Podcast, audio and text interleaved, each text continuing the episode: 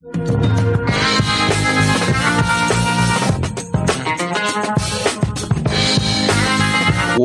up, everybody, and welcome back. Thank you for joining us here on the Boot Sports Network for another episode of Boots to Balls, where we are ready to outkick Louisiana sports coverage with you. Again, we are not in our usual home over in the capital city, and that's Brett's fault. Uh, producer Brett, now it's Thanksgiving week. We're not mad Yeah. at him at all. Uh, he decided to go hang out, spend some time with family in Utah, of all places. Who'd have thunk it? If you'd said, where do you think producer Brett is from? I don't think Utah would have been in the top five guesses. However, now that everybody knows, um, It's it's nobody's out there. surprised. I'd just like to point out that I'm not Mormon. That makes a I have lot no of issues sense. with Mormons, but I'm not Mormon. Thank you No. for adding that unloving detail. So, for those of you who are joining us for the first time, I am David Storr Manning, PA announcer, game day host for your New Orleans Saints. Joining me, as always, the beautiful to my bald, the one and only Don Ronald, Donald Dunn. How are you, my friend? Oh, it's another good week. I enjoy Thanksgiving. Always a good time to get to sit down and have a dedicated day of football and eating. Is there much better in this fine world? No, especially not in this fine state. And then, of course, producer Brett, who left this fine state on his way to Utah. But thanks to the marvels of modern technology, got us up live streaming. We are going to be taking your comments live throughout the episode. So if there's anything that you have that you would like to uh, to add to the show, please feel free to comment as you see fit. Producer Brett will uh, will let us know, and we'll do our best to get those comments into the show. Uh, speaking of comments, we're going to kick it to the comments to get things started. From the last show, Charlotte said, Great show this week. Thank you very much. She also said, Go, Jayden. And he did. And we're going to talk about that we in did. just a little bit. And then she said, Saints win this week. Oops, they have a bye. Which, I mean, they didn't win, That's but they, win. they didn't lose. They didn't and they're still the top That's of the W. division. They're still top of the division. We'll get into that a little bit later on in the program as well. So that's a win for me. She also gave us a prediction for last week's LSU game, and we will add that in with ours when we look back to see how we all did. And I'm going to let you know up front, Charlotte, if you're watching, if you're with us and you're paying attention, you did It's pretty funny good last week. you say that because she commented, "Happy Thanksgiving, guys! LSU 42, Aggies 24. Don't know what to say for the Saints. Do hope they get a win." Yeah. Ah, well, we we hope they get a win too. I like that prediction. We will add that in with ours when we get to later in the program. Happy Thanksgiving to you, Charlotte. Thanks for being a big fan here of the Boot Sports Network. All right, Donald, you ready to jump in and get started? let's go and do it. All right, so we didn't have any Saints football, so No. let's talk about LSU, who surprised absolutely nobody, stomping Georgia State fifty-six to fourteen, jumping to fourteenth in the AP and the CFP. That was a good day. Were y'all out there for that game? Y'all have been out there for most all of the home games this season, if not all. Have you not? Yeah, so uh, I was out came in there. a little bit. Yeah, I came in a little bit late that day. Brett was out bright and early, and I went to the game. I had some out of state guests I was entertaining, but kept a close eye on the game. And uh, man, Jayden paid out for everybody and played out for everybody. If you get what I'm saying. Oh well, when I was out there, funny story. I uh, got a random seat, and I sat next to this really nice guy named Ryan. Hopefully, Ryan's watching the show. I did send him a link, and he uh, was like super obsessed with stats in the best of ways. And he pulled out in the middle of the game the Florida Mizzou game. And I was like, "Why are you watching Florida Mizzou? Like it's good football, but like we're we're at Tiger Stadium, we're watching good football in front of us." And he he brought up a good point to me. Um, he said, "If Florida beats Mizzou, that'll break the tiebreaker, and it looks like Tulane, if they win out, is going to go to the Peach Bowl, and Mizzou, if they lose this game, we'll go to the Pe- uh, yeah the Peach Bowl." And I said, "Okay," and he's like, "But if they lose this game." LSU wins the tiebreaker and goes to the Peach Bowl, meaning LSU the Tulane, that which is too lame to win against LSU. So I bring this up because Florida somehow ruined a fourth and 17 def- defense because they're Florida. And now we have to rely this weekend. Everyone should root for Arkansas because if they beat Mizzou, then we are really looking at the battle for the rag part two, Electric Boogaloo. Brett, we need you and I, as much as we've discussed it all season long, we need to come to terms with the wager of all wagers. Should LSU face Tulane in any bowl game? We need to start thinking about that because I think that's a thing that needs to happen. I Are you are you feeling lucky? I'm feeling very lucky. I'll tell you what, if I'm forced to take Tulane, I'm feeling very unlucky, and this thing hasn't even happened yet. so, one thing where uh, I bet you Donald's happy he didn't bet on last week, part Mm. of his predictions, despite Jayden's outstanding performance yet again, Donald said he thought LSU was going to go for 800 total yards. That's a bit lofty. Uh, they did all right, though. They came up with a measly 582. Oh wow, just missed it. Just missed it. It's just, I mean, 582 all purpose yards. That's outstanding for any team in any league, whether you're in college, whether you're in high school, whether you're in Oh, pros, Canadian Football League. Mm. Uh, 582 is a lot, a lot of yards. Jayden put up another Heisman Trophy performance with a hand in all eight of LSU's touchdowns. Six passing on the way to amassing 413 passing yards. He was 25 of 30, no picks, two rushing touchdowns, as he again led the Tigers in rushing with 96 yards on 10 carries. By the way, Jayden Daniels, with that performance, now becomes the second player in SEC history to be responsible for eight touchdowns in a single game. You guys want to take a uh, a stab? Actually, I don't I don't know who's out there, who's watching, who's listening, but I want to throw it to the comments for a second. I'll give you a moment. Who is the only other player in SEC history responsible for eight touchdowns in a single game? I think everybody here knows it. What Did was it? Was- anybody guess it online? Nobody got it on the live. Do I Y'all tell them who it be. Tell them who it be. Was That'd it be Joe Johnny Burrow? Manziel, right? No, it is Joe Burrow. Oh, Joe Burrow. Tiger. The I wanted to say the goat, but after Uh, this season, Jayden may actually be Two the goat. The previous goat, Joe Burrow, the only other player in SEC history to be responsible for eight touchdowns in a single game.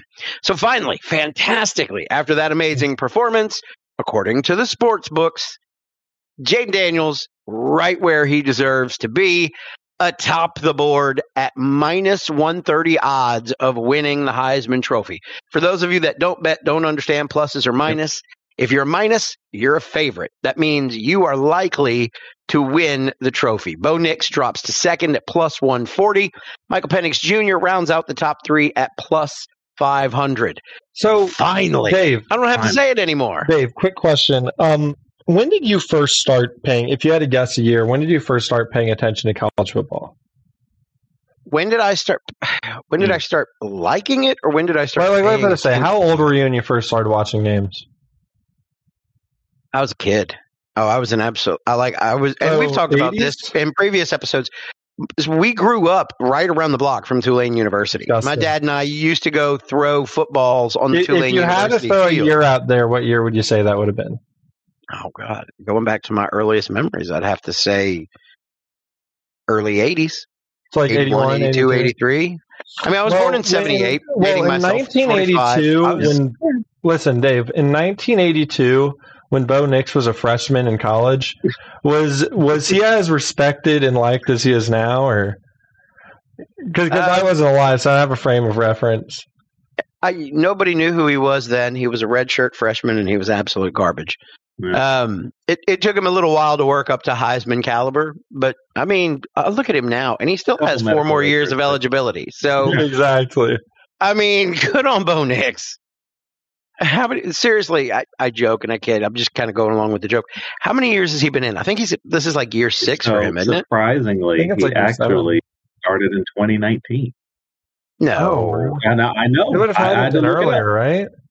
I think the records have been scrubbed. I think they've been written over Dude, because, because I I've been hearing his name for- exactly when I was a much high younger school. man. like, oh no, man. But you know, you know, shout out to Bo Nix, way to make a use of all those years of eligibility. We always talk about, do we have any more eligibility left? Bo Nix made sure he used every ounce of it. Well, let me tell you, uh, y'all better remember the name Bo Nix because after next week, I don't think you're going to be hearing it for a good long while. No more do I. No We're going to be getting into our predictions later in the episode. Um, LSU, Texas A&M. Texas A&M, to put it nicely, is an out of control dumpster fire right now. Yes. They I, they just are. No disrespect to anybody out there in Texas A&M land, but with that whole Jimbo Fisher coaching situation and not knowing where the team is. And look, if y'all manage to beat us, I will eat my words. We got burnt in the dumpster fire, but I don't believe it's going to happen. LSU currently undefeated in Death Valley this year. They have a chance to close out unbeaten 11 a.m., which kind of sucks that it's an early game, but whatever. Um, Can, can I can I say something on that? I'm gonna leave that No. for the end of the show so you can have Yeah, a proper rant. But um, if I if I can jump in real quick, so I want to talk about a little bit before we entirely. I like how you Georgia both think you have to jump in like you're not part of the show. I like to, I like to hop in, I like to settle in, you know, kind of get get where It's the need to be. Dave and two other guys show. That's not what we do here. All right, come on, Donald. But yeah, so if we look at before Georgia State, uh, before we leave Georgia State, this is truly a moment we need to stop and appreciate. With another game to go, right now you have Jayden Daniels, who is 433 yards passing away from joining the 4,000, 1,000 yard rushing club, which is exclusive territory in its own right. And if he ends up getting that, I think that's going to not only cement him as, you know, obviously the Heisman definite, but it also puts him into a position where you have to wonder, like, okay, out of all college quarterbacks, we talk about, you know, not to mention his career statistics, which he's going to be pushing, I believe, 13,000 passing yards, which is just truly in sort of an elite territory. You know, you're going to be talking about Jay Daniels. Is he one of the best college quarterbacks that ever played? Which is where we had to put Joe Burrow after his one of a kind season. So, you know, he's basically on the pace to pass RG3, to pass Lamar, to pass Johnny Manziel, these more athletic, mobile quarterbacks of the recent modern times. Honestly, I don't think if he is able to get to this next statistical category, that there's going to be any reason to say that any of those three are a better college quarterback than Jayden. No, hold on. Give me those numbers again. How far mm-hmm. off is he from that? So he surpassed a thousand yards rushing, so he has that secured with ten Okay, touchdowns. Done. Okay. already done. He is four touchdowns away from hitting the 40 touchdowns in the regular season mark, and he's and again that's with missing almost an entire quarter in Alabama. And I think he, hits is- that easy. And he's 433 yards of passing away from hitting the 4,000 yard passing mark in a single season. I would hate to see him miss that. Yeah, and he had it's 413 passing yards against Georgia State in that route. 433 might be high unless Brian Kelly knows Oh, and yeah. he really wants to push for for Jayden to hit that. I don't think that the Texas A&M defense is going to put up a lot of resistance. So I think if you see him get it, it's because they were intentionally trying to do it. Uh, ooh, and then that just that's a fun, good prop bet right there. just What for fun because you know we have to continue to have fun.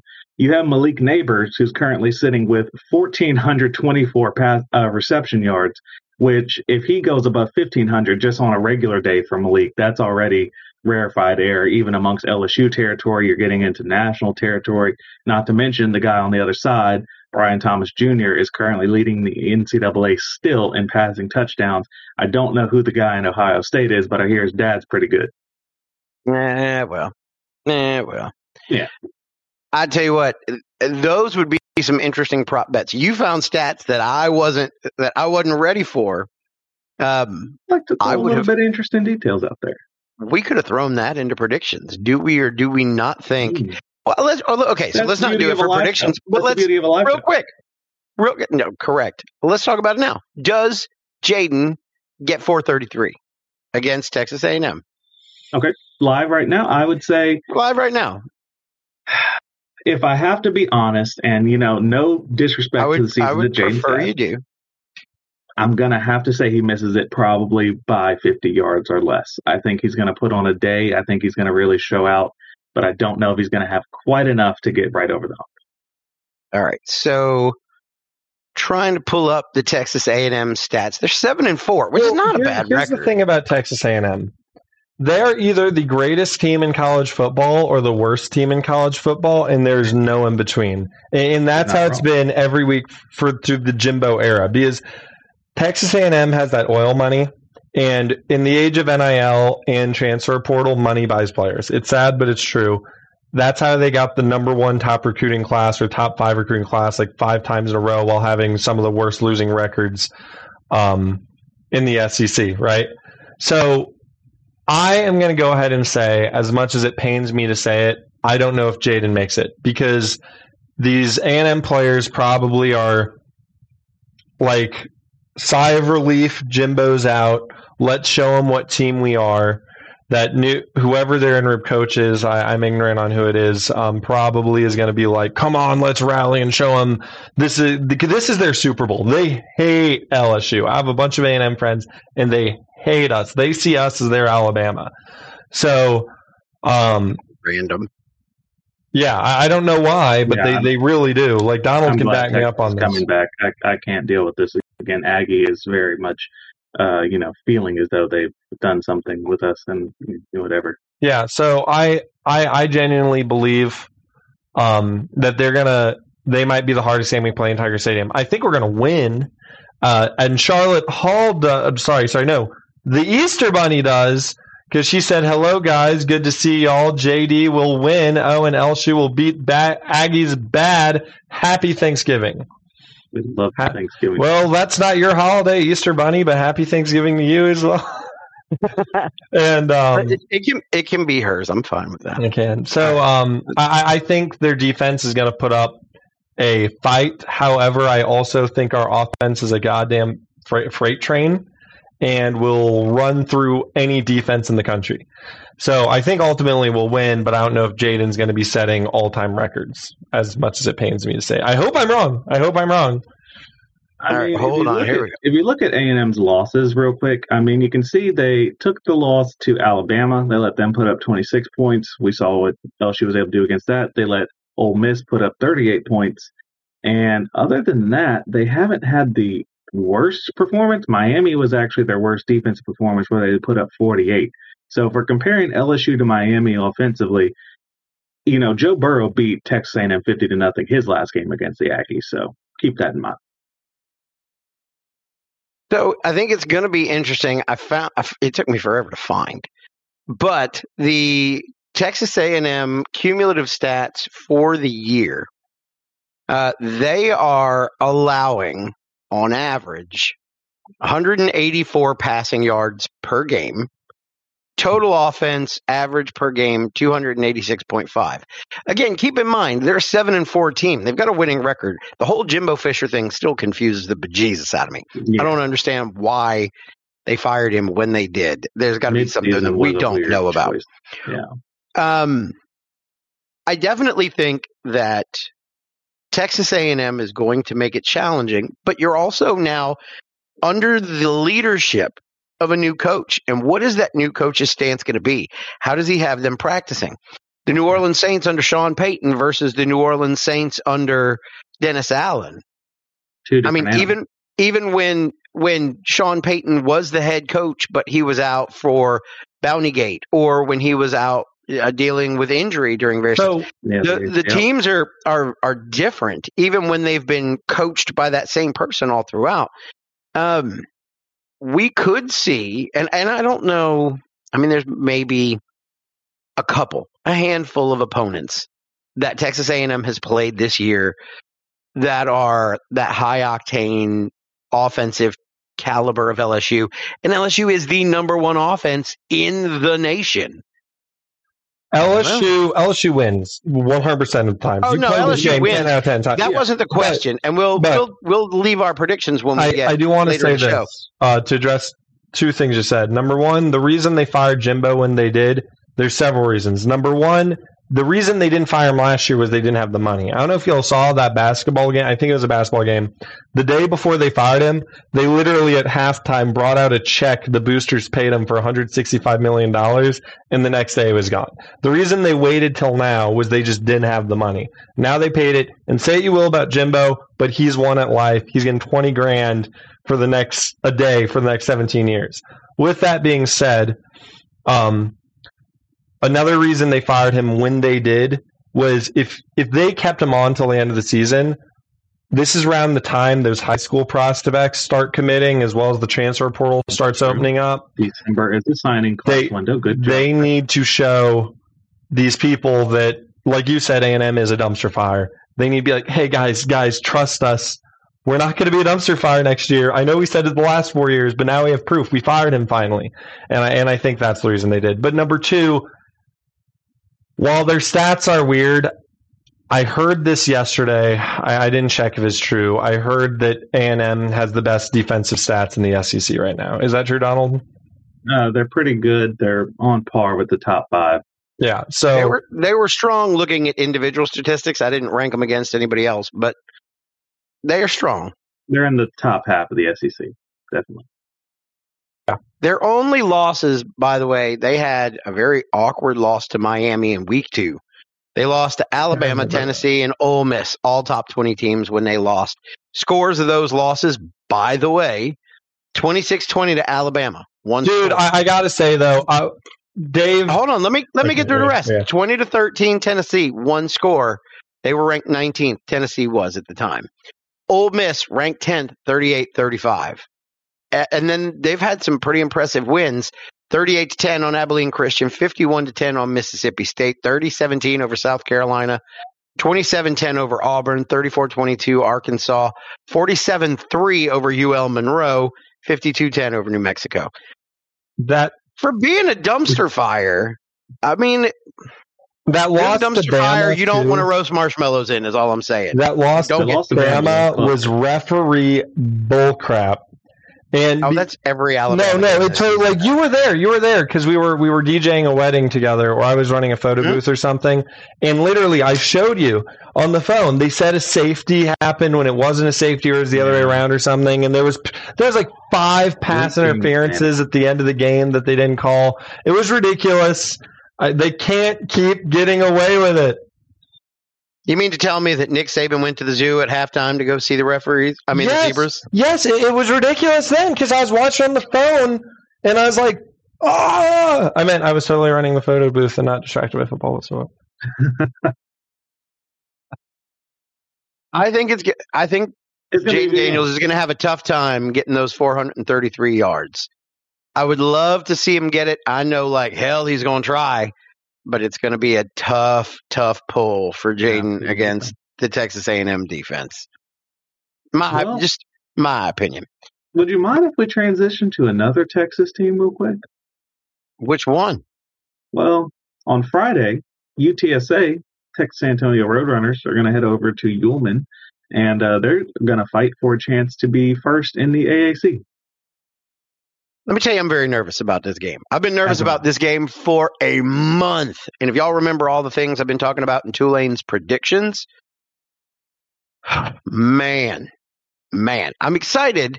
Tulane finally went over a mediocre team in relative dominant fashion, at Yep. least early season form. 24 to 8 over FAU, which is how they should have been beating the last three or four teams that they Mhm. almost let run away with it. So, yay. Good for that. Through three and a half quarters, Tulane did everything right against uh, FAU.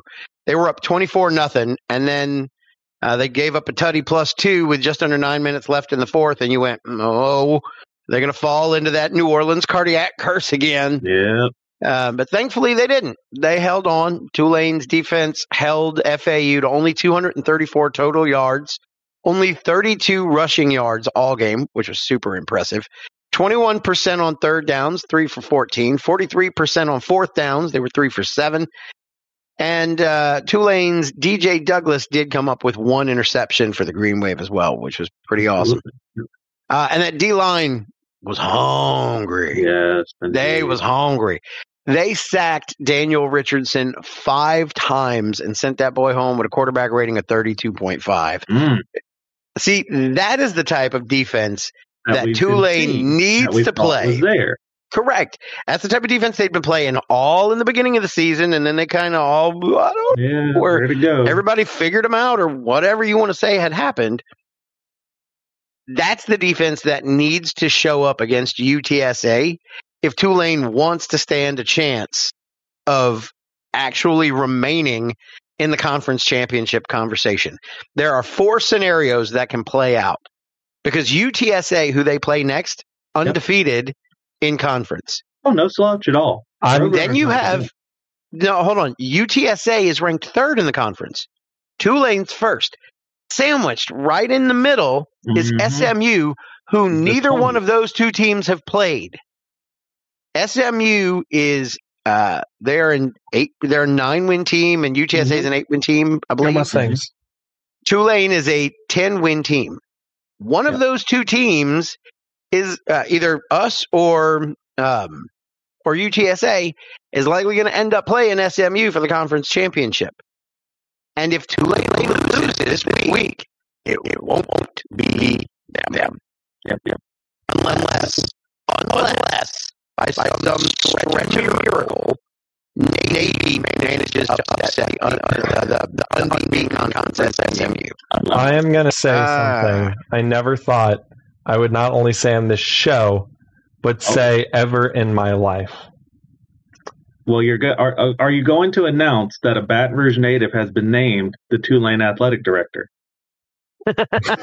because it's true. No, he's not wearing green. I wish it's not Brett. not. It's not. But- Brett. It is a No. Native. We'll get to that later. I'm going to say that if Arkansas pulls the upset on Mizzou this Friday, then Okay. I will be rooting for Tulane for the rest of their season. So that so you want you want that rag matchup real bad, don't you? so that they can play LSU and get boat raced. I just want to see Brett cheer for Tulane. I don't know if he's even capable of it. I think it'd be fun to see. Oh, it would definitely be fun. I'm not going to see. cheer for him, but I hope they'll win. It's- It's going to Oh, be I'll a very. And Uh, right all- now, Tulane has about Rooting and cheering are two very different things. I- i- if Georgia plays Alabama, I hate both of them so much. Actually, that, that's a horrible Be careful example. with your word. But if if Florida plays Alabama, I will never cheer for Florida. However, I will root for them to beat Alabama. Right? Mm. Um, if So you in that scenario, if Florida were to score a last second touchdown that gave them the win, would you not cheer for that touchdown? it, I think he if would it's a- cheer at the loss of Alabama. I would cheer at the loss of Florida to finish Alabama. Don't give me your semantics, baloney. but um, you know full well you'd be cheering for that touchdown. if I- I'll say this: if if it is confirmed that if Tulane wins a certain game, that they'll go to the Peach Bowl or any bowl, I don't care.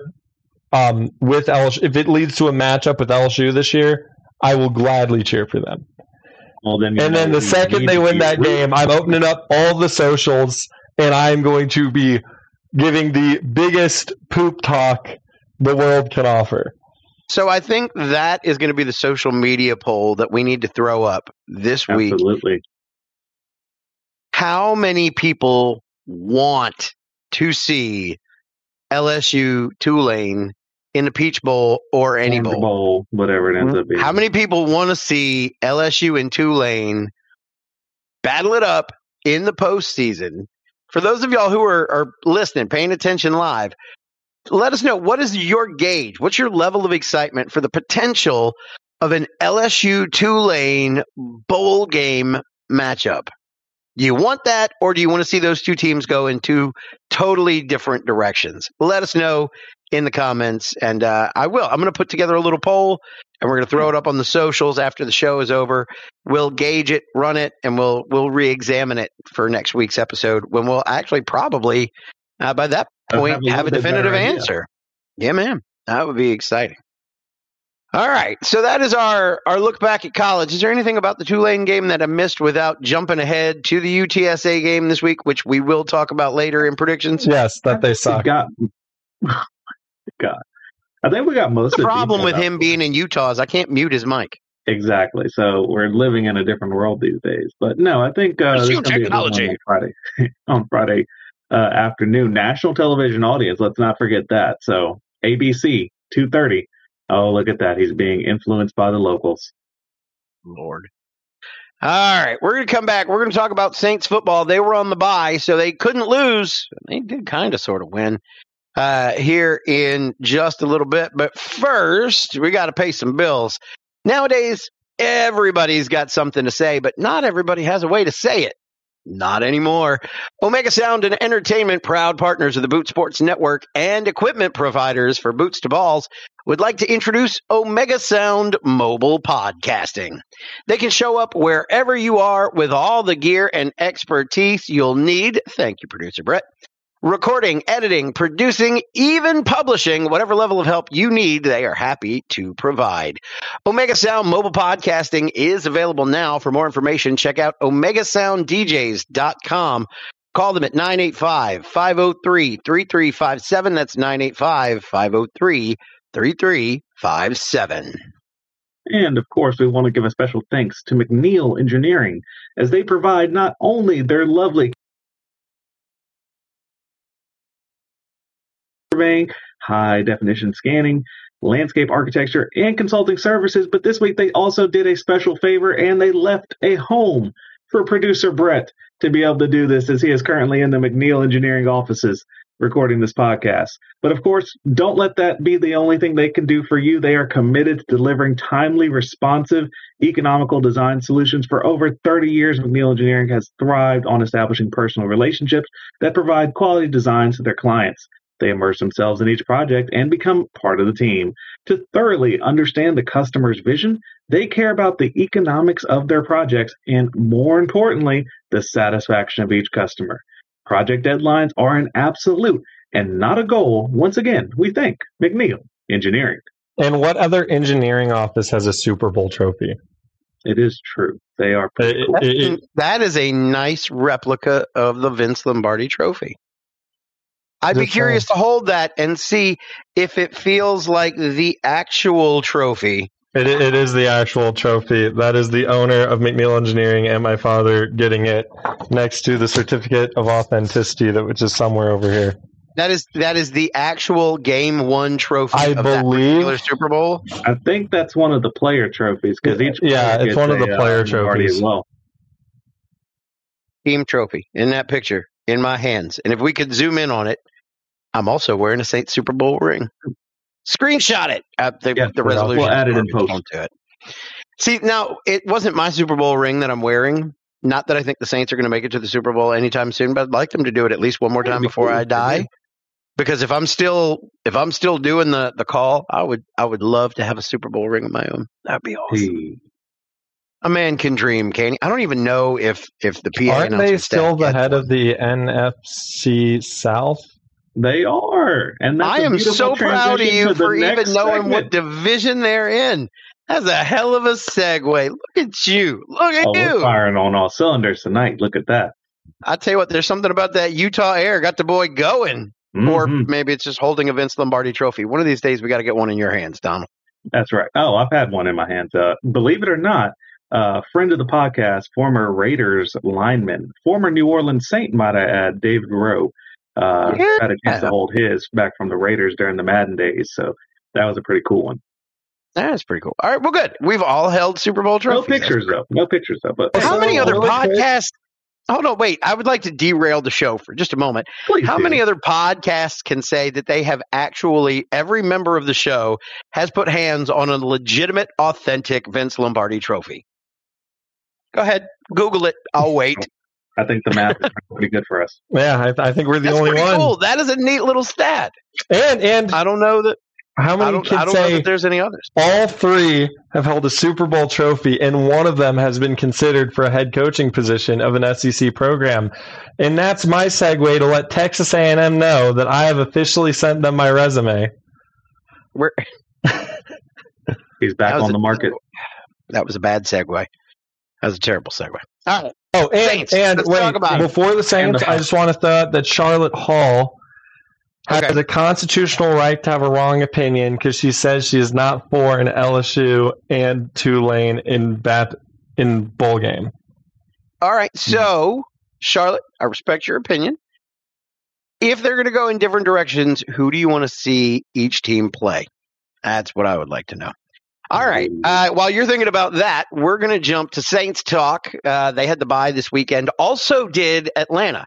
Atlanta did not play. They also had their bye with us, which was great. They couldn't sneak up on us and gain any uh, position in the NFC South.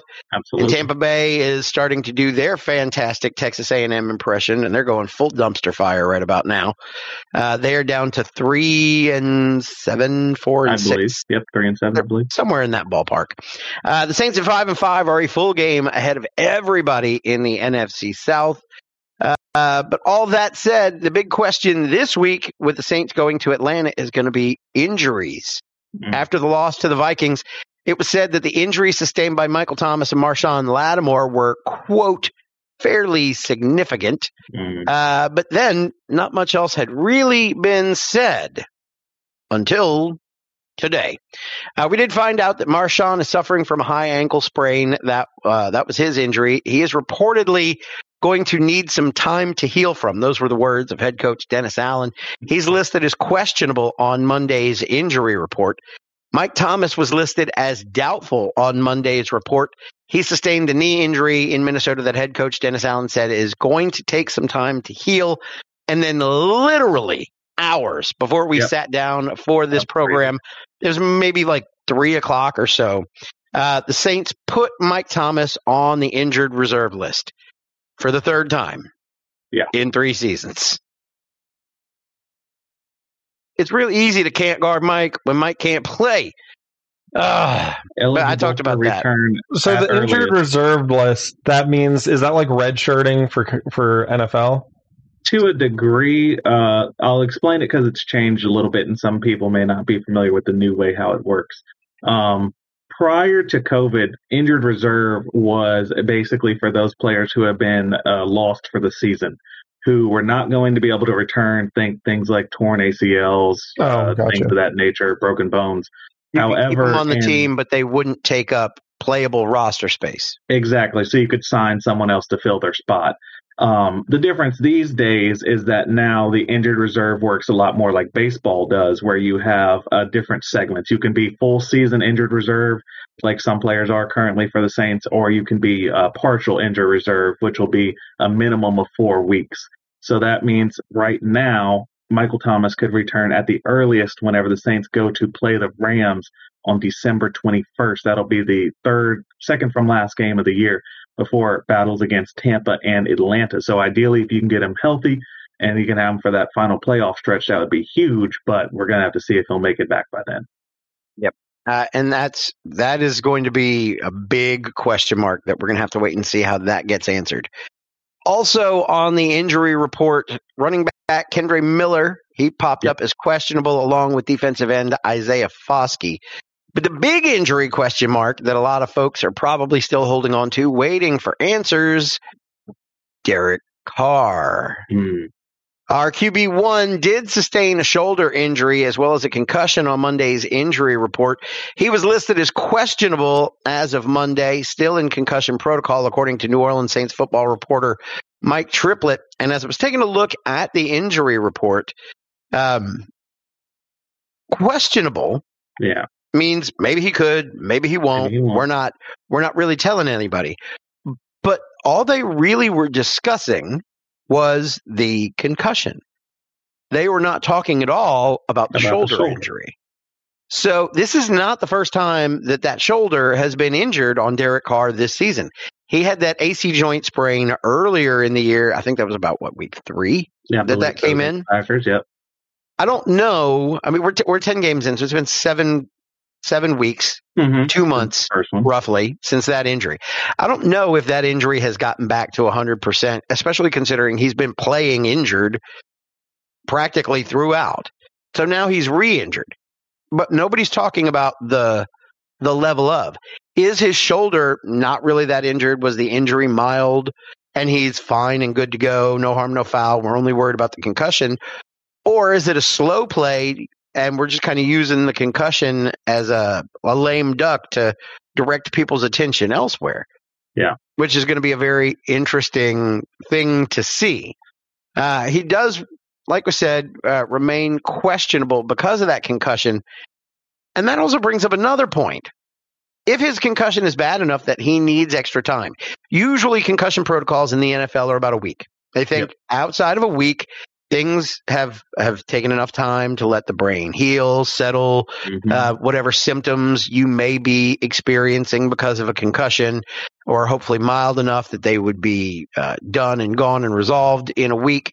But there are sometimes, uh, like remember Taysom Hill had a concussion when uh, he jumped in uh, back when we had Drew Brees, and it seemed like all of our quarterbacks were getting injured. Mm-hmm. He seemed to deal with concussion symptoms for like a month. So there are some times that quarterbacks or players in general might need extra time in concussion protocols. If this is one of those situations and Derek Carr really took a good bell ringing in Minnesota and he's not going to get out of concussion protocols before Atlanta, how confident are we in Jameis in Atlanta? Because that's going to be the answer.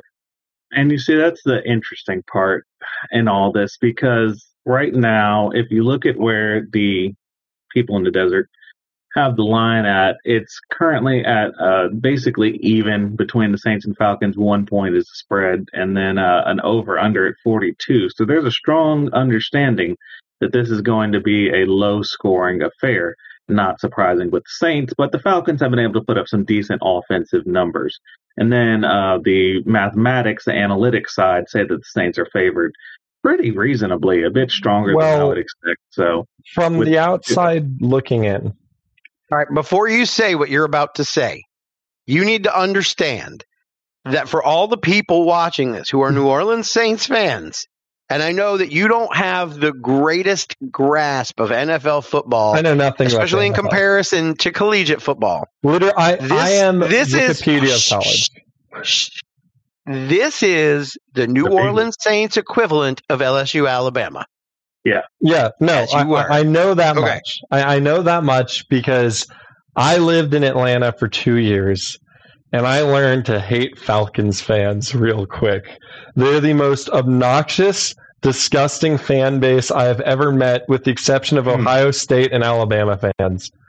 Okay, and USC fans. USC fans are up there too, but um, they're awful. They, I don't, I don't care about the NFL ever. I don't ever care about it. I, I, refer to it as the National Felon League. I, have been on record for my lack of caring about the NFL, but they're so bad. The, Falcon fans are so much just disgusting, dirty people with their fandom that they made me hate their team enough where I will be rooting the Saint for the Saints and maybe even watching this game, which is a lot to say for me, if you know me. With that being said, I don't know much about the NFL. Little to none, zero, negative. Yeah. But I know a lot about college, and I know how hard it is as a college player to get into the NFL draft to Correct. to get into the NFL draft, you must be the best of the best of the best because there's only a few hundred draftees, right? If that, and yeah, there's true. only a few hundred teams in college football, so you have to be in the best of the best of the best. So it's just around 32 teams. If the used car is broken, then um, I gotta say it's the next man up, right? Um, and next man up has to be at least pretty good to be in there. And the owners of these million dollar programs have to know this. And these millionaires, as much as I hate them, thinking they don't care as much as college, must care somewhat of one of the few actual rivalries in the NFL. So I don't think the Saints will have a problem with this. One of its top five. So I'm glad you brought that up. Talking about next man up, Jameis being next man up. Correct. I can hear a number of y'all screaming, Taysom, Taysom. It won't. It will not, it be, it will Taysom. Not be Taysom. It will never be Taysom. It will only be Taysom when everyone else is injured or dead. It will not be Taysom. I am sorry to tell you. I'm not telling you that with insider information. I'm telling you that because as a fan of experiment has football, come and gone. The experiment has come and gone. The numbers don't reflect that that is a good thing. And Taysom Hill is way, way more beneficial to the New Orleans Saints in his Swiss Army knife role than he will ever be as a dedicated quarterback. He is not Lamar Jackson. He is not Jayden Daniels. He ain't that guy. He's only as successful as he is on those play types because he's not doing it every down. They don't know, other teams don't know how to game plan for him every down. When he does it once every two drives, he can confuse you. You don't know if he's going to run or pass. He can take a direct snap from shotgun, take two steps up, and you think he's going to run it right up the gut in a draw. And, and suddenly Taysom Hill, who has all of the ability in the world, is throwing it 30 yards downfield to a wide open Rashid Shaheed, who's 12 steps ahead of the next closest defender. See you bye. That's the only reason that works. It will never work with, with Taysom as a dedicated. Well, I- I don't know about quarterback for the that. Saints. But I do know, I do know about that. But I do know in Tecmo Bowl, Bo Jackson is broken, so the Saints should see if he can still play. Well, if that's the case in tech Bowl, they should also go out for Walter Payton at running back, and they should also go out for Lawrence Taylor uh, from the New York Giants uh, on on the market. defense. And there's also that guy from uh, the LA Raiders who, when you're trying to block kicks, he's the hut, hut, hut, hut, third Yeah. guy down, and then you sweep around and he beats everybody in. But this ain't Tecmo Bowl. And all we're left with is Jameis Winston. Jameis. Now, let's talk about Jameis for a second. Yeah. Because You got to get him if. Derek can't go, Jameis is the guy. When Jameis came in towards the end of the game in Minnesota, Saints did seem to wake up a bit. You can't little bit. deny it. The offense seemed to get in rhythm with him, which was great. Loved seeing it. Jameis was 13 of 25. That is just under 50% completion percentage. 122 about. yards. Well, no, I guess under, yeah. Yeah, well, 13 to 26 would be 50%. Yeah, so. So no, no, uh, uh, 12 and a half would be 50%. He was just over. Excuse me. My math was bad. Um, I was bad math today. That's for you, Brett. Um, 122 yards, two Yeah. tutties plus two, the two point conversions, and then the two interceptions on the backside. And we talked about all that last week after the Mhm. game. So, yeah, things can be said about the challenges that he faced by the time that he came in. Overall, while he did accomplish some good things, his performance was by no means great. If you take a like a Pat Mahomes, Yeah. If you take a Jalen Hurts, you take a um, you take a Goff, you take a. Stafford, And, any one of those guys. eh, Maybe not, uh, maybe not Goff. no, go. I mean, 8 and 2. No, Eight, no, yeah, because. Goff is over there in Detroit right now. Yeah. I still the Goff and Stafford trade for Goff, whatever yeah, reason the has in LA and the Goff in Detroit, two different men at this point. Truth, true story.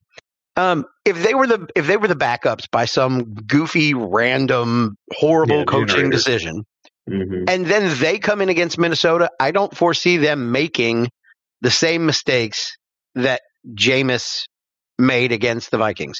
Those two late game interceptions. That said, if you watched the Chiefs Eagles Super Bowl rematch last night on Monday Night Yeah. Football, Pat Mahomes didn't seem to be very Pat Mahomes like. He was also playing against the Eagles, not the Vikings.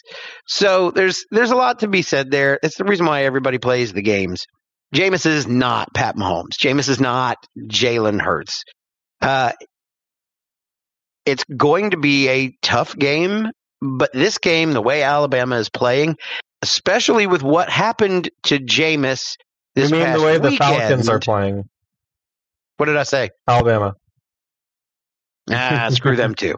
No, you're right. Um, the way that the way that Atlanta is playing right now, I think Jameis definitely could lead the Saints to a win in Atlanta. Uh, we're going to get into uh, some things that happened to Jameis uh, this past Yeah, we're weekend In just a moment. in just a moment when we kick it around the boot. Uh, but first, Family Promise, St. Tammany Parish, they would like to give you $10,000. $10,000 Family Promise is an organization that provides shelter, help, and hope for families on the North Shore. They cannot do it alone. It is raffle season. So for only $25 from now through December 15th, you can still buy tickets for their fourth annual Family Promise raffle. Started back on November 1st, they began drawing for amazing daily prizes, and all daily winners will remain eligible for that $10,000 grand prize drawing on December 15th. One of those daily prizes is my pair of passes to the New Orleans Saints Atlanta Falcons season finale, the last game of the year at the Caesars Superdome.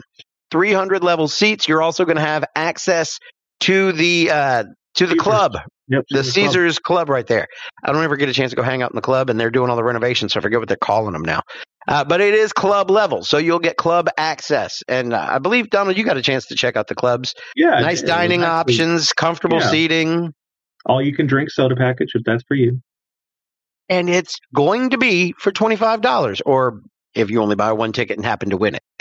And that's just one of a number of amazing daily prizes that they're going to continue drawing. The more tickets you have, obviously, the better your odds. So get yours now. FPSTP.org. That's FPSTP.org, short for Family Promise, St. Tammany Parish, FPSTP.org. Good luck. And of course, here on the Boot Sports Network, we once again thank you for joining us here on this live stream. It's good to see some great interaction in the chat. If you're watching and you haven't joined in yet, we'd be happy to have you over there. Also, as we continue to expand our reach and platform here on the Boot Sports Network, we ask that you join with us. Go ahead, give us that follow there on be it YouTube here, hit the bell button, of course, Facebook, Instagram. We're all over the internet trying to provide you the latest and up to date news in sports. If you aren't following us on particularly the Instagram and Facebook platforms, we give almost minute by the news updates to the latest sports and events in Louisiana. The If latest breakingest. Absolutely. A, a Tulane fan, LSU fan, all the rankings, all the updates, everything you need A to know. Nicholls fan. A A McNeese Nicholls fan. A McNeese fan, anybody. Shout out to you guys. You know who you are. Uh, if you're here in Louisiana, we provide you the latest news, and we're happy to have you as part of the family. Don't forget to share us. Go ahead, send it out to the people you know who you want to be a part of this number, and we'd be happy to see you all on the next episode after we finish this one up today. Indeed. All right, Don, you ready to kick it around the boot? All right, we're talking about Jameis Winston. Here's what we were talking Yes. about that happened this past weekend. Uh, it happened during the uh, game against North Alabama and Florida State. The Seminoles honored the 10th anniversary of their 2013 national championship team, of which Jameis was a part of, and he had his Florida State jersey retired. For those of you who may have forgotten or just never knew, Jameis won the Heisman Trophy back in 2013 as a red shirt freshman. He led Florida State to a 14 and 0 record after throwing 40 touchdown passes and setting the national freshman record for passing yards with 4,057. So kudos and congratulations to Funny Jameis. Is what I'm saying. What's that? Funny thing, do you know who coached Florida State that year? Who did? Jimbo Fisher. No kidding. He sure did. He sure it did. all circles around. But anyway, that's why Jameis would be feeling pretty pretty good this If he weekend. did happen to get that start. Just saying, might And many might people like that. that since every program he's gone to since has been a dumpster fire, including Florida State, that that wasn't so much Jimbo's win as it was Jameis's win. Hmm. I would I would have to say so. Now, I know if uh, I- if our buddy out there in Florida, Chris Levy, is part of the show today, I know he would agree. I know he would. Shout out, Chris. All right. And shout out Uh, to and- Bilbo T. Baggins who says yo. Yo, in the live chat, what up, Bilbo? Thanks for being part of the show. Absolutely. While we are passing out congratulations, we've also got a shout out that boy Jayden, who while on his way to a hopeful and well deserved Heisman Trophy win, he picked up an invitation to the Senior Bowl in Mobile, Alabama last week. So congrats to him, and uh, we wish him all the best in uh, that endeavor. Absolutely. Now, of course, that was not the only player to be highlighted as a player of the week here in Louisiana. Because if you are not watching some of these smaller teams in the state at the FCS level, let me tell you, you are missing out on quality football. And we'll be talking about a little bit later in the prediction segment. But I just want to go ahead and give a overall shout out to our absolutely awesome players, coaches that are playing in the state of Louisiana and putting on their best performance. We're going to start with LSU's Mike Denbrock offensive coordinator, who was named a semifinalist for the Broyles Award, which goes to the best assistant coach in college football. This was pretty big for him. You've seen what he's been able to do with the LSU offense, going from what was rather proficient last year to an absolute juggernaut this year. It has truly shown his skill as an offensive coordinator, and we, of course, want to congratulate him on his nomination for the Broyles Award. Not only that, we also go down to Nicholls, whose head coach was named a finalist for the Eddie Robinson Award, who goes to the top head coach at the FCS level. He has turned the Nicholls team around from 0 3 at the beginning of the year to where they're going to be playing in the first round of the FCS playoffs this Saturday against Southern Illinois. And we're going to be talking a little bit about their matchup as we get into predictions later on today. And I know some of y'all from down there at Nicholls are watching. You've been doing a great job, and we're looking forward to seeing you go up and get a victory this weekend. And since we're talking about Nicholls, let's go and talk about their quarterback, Pat McQuaide, who has been named the Southland Offensive Player of the Week after a big performance in the River Bell Classic, taking care of business and getting the victory over Southeastern. I know that hurt Dave a little bit, but hey, you know, we got a team going out to the playoffs, so we'd love to see that there. Overall, Hold on. great performance. But if we're going to talk about how it hurt me, uh, yes, I am a Southeastern Lion by education but I spent way more right. time on the campus of Nicholls. I grew up in Thibodaux. I was right there in the country club. I used to bike through the Nicholls campus to get to E.D. White High School. For mm. three years, I was out that way, and there was time spent before it and after that. My lovely wife is a Thibodauxian. I got nothing but love for Nicholls State. Absolutely. And we'll go ahead and pop over to the other side of the state. How about those McNeese Cowboys? It wasn't their best year, but they did go out on a little bit of a bang where their linebacker Micah Davey got nominated as the Defensive Player of the Week here in the Southland Conference. So shout out to him, of course. Good to see uh, Louisiana taking both offensive and defensive sides of the ball down there in Southland.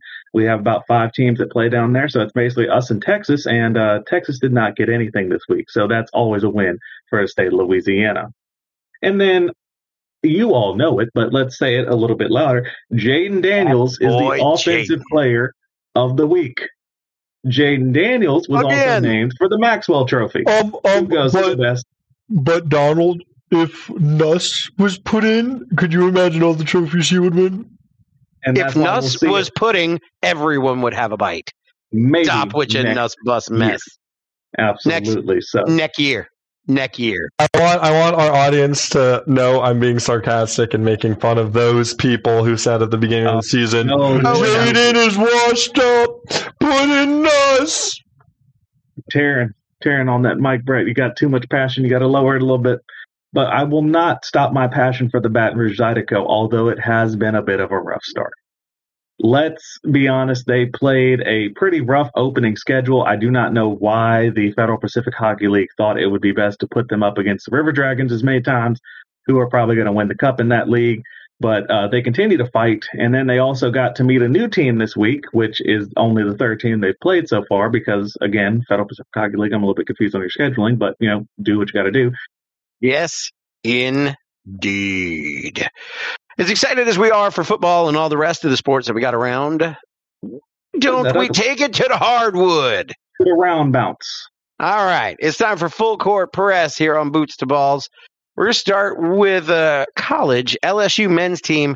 They are three and two. They could very easily be five and zero oh right now. Easily. Their two losses were very, very close: sixty-eight to sixty-six versus Nicholls, seventy to sixty-seven against Dayton with the exception of their blowout season opening 106 to 60 win against Mississippi Valley State. All of the Tigers men's games have also been decided by an average of around four points. So as easily as they could be five and zero, oh, uh, they could be one and four just as easy. So Donald, my question to you: yes. Are the Tigers good, or are they just lucky? So, you know, it watching this Charleston Classic, this Shriners uh, Classic that they play every year out there in Charleston. If you're not familiar with it, it's a pretty interesting tournament. You had some pretty good teams in year uh, in there this year. You had Houston, who's number six in the country. LSU did not get the chance to play them. Um, you also had Dayton, who LSU did take a small loss to. Who, by the way, Dayton probably had about eight thousand people in that arena that were absolutely passionate. They do not particularly play football up there for the Flyers. So you saw their matchup versus LSU, who brought maybe for a home weekend, I think LSU maybe had 75 people in Charleston. You know, a, a good, loud supporting section, but it certainly was not anywhere near. It was basically a Dayton home game. And you still saw a pretty good performance for this young group led by Matt McMahon. That was the most complex game because LSU had a 15 point lead in the second half of that game. They should have taken that advantage and they should have seen that game get closed out. But because of mistakes and mishandlings, you saw the lead again dissipate and then eventually Dayton's able to overtake it at the end of the game.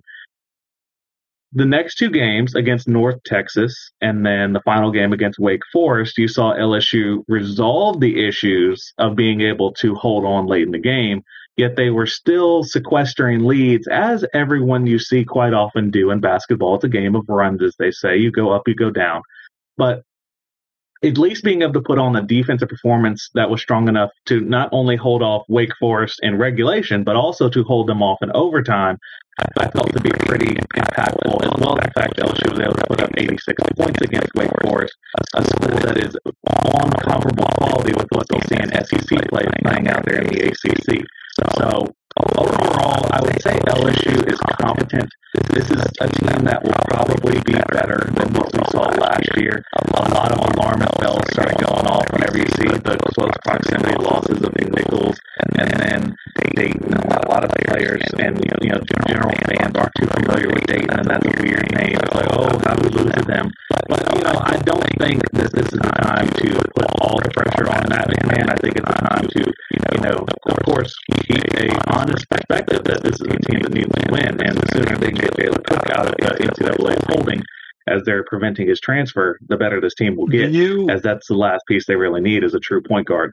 Do you think that we will be um, Will Wade levels good this year?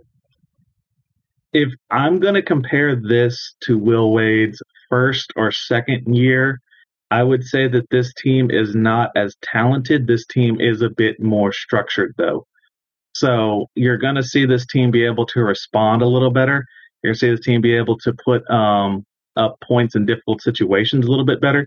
But to be clear, I don't think they have a single NBA player on this roster. I think that this is a true, you know, collegiate all star level players pool. You have Will Baker, who's a seven foot center. He's the best chance, I think, of anybody to go pro. And he's putting up good points so far. You saw him hit 25 and 9. Uh, it's not a bad team. Don't get me wrong. They're going to be competitive in the SEC. I, I think they're going to really have to fight to get to 500, but um, that's about where I see him topping out, about 500 in the SEC, which is enough to potentially make the NIT or sneak into the tournament, maybe in the last four in. So I think it's something that LSU fans, as well as those in the state, should be keeping an eye on. It's a good, entertaining brand of basketball. It's just maybe not star power, which is unique to see for the state. All right. So let's switch on over to the other side of yeah, Tigers basketball. Star power. The LSU ladies basketball team.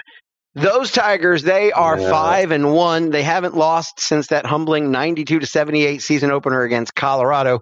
Since then, the Lady Tigers have looked true to last year's form, winning their games by double digit margins. Their average win margin right now, 46.2 points. They're beating teams by almost 50 points but on average. It's unbelievable. It's fantastic. It's dominant. And while that should be the story, with a lot of these big wins, huge performances mm-hmm. from Hailey Van Lith, Mikaylah Williams, who we talked about last week, yeah. Flau'jae Johnson, Aneesah Morrow, they're all making highlights. We've got to ask because inquiring Where? minds want to know. Where's Angel? What, what Angel Reese? Where is Angel Reese? She was benched in the second half against Kent State on what Coach Mulkey described as a coach's decision She did not join the team for the next matchup against Southeastern and then was also absent during their last game hosting Texas Southern. Since then, Coach Mulkey is not talking about it. Not talking about it with anybody. Yeah.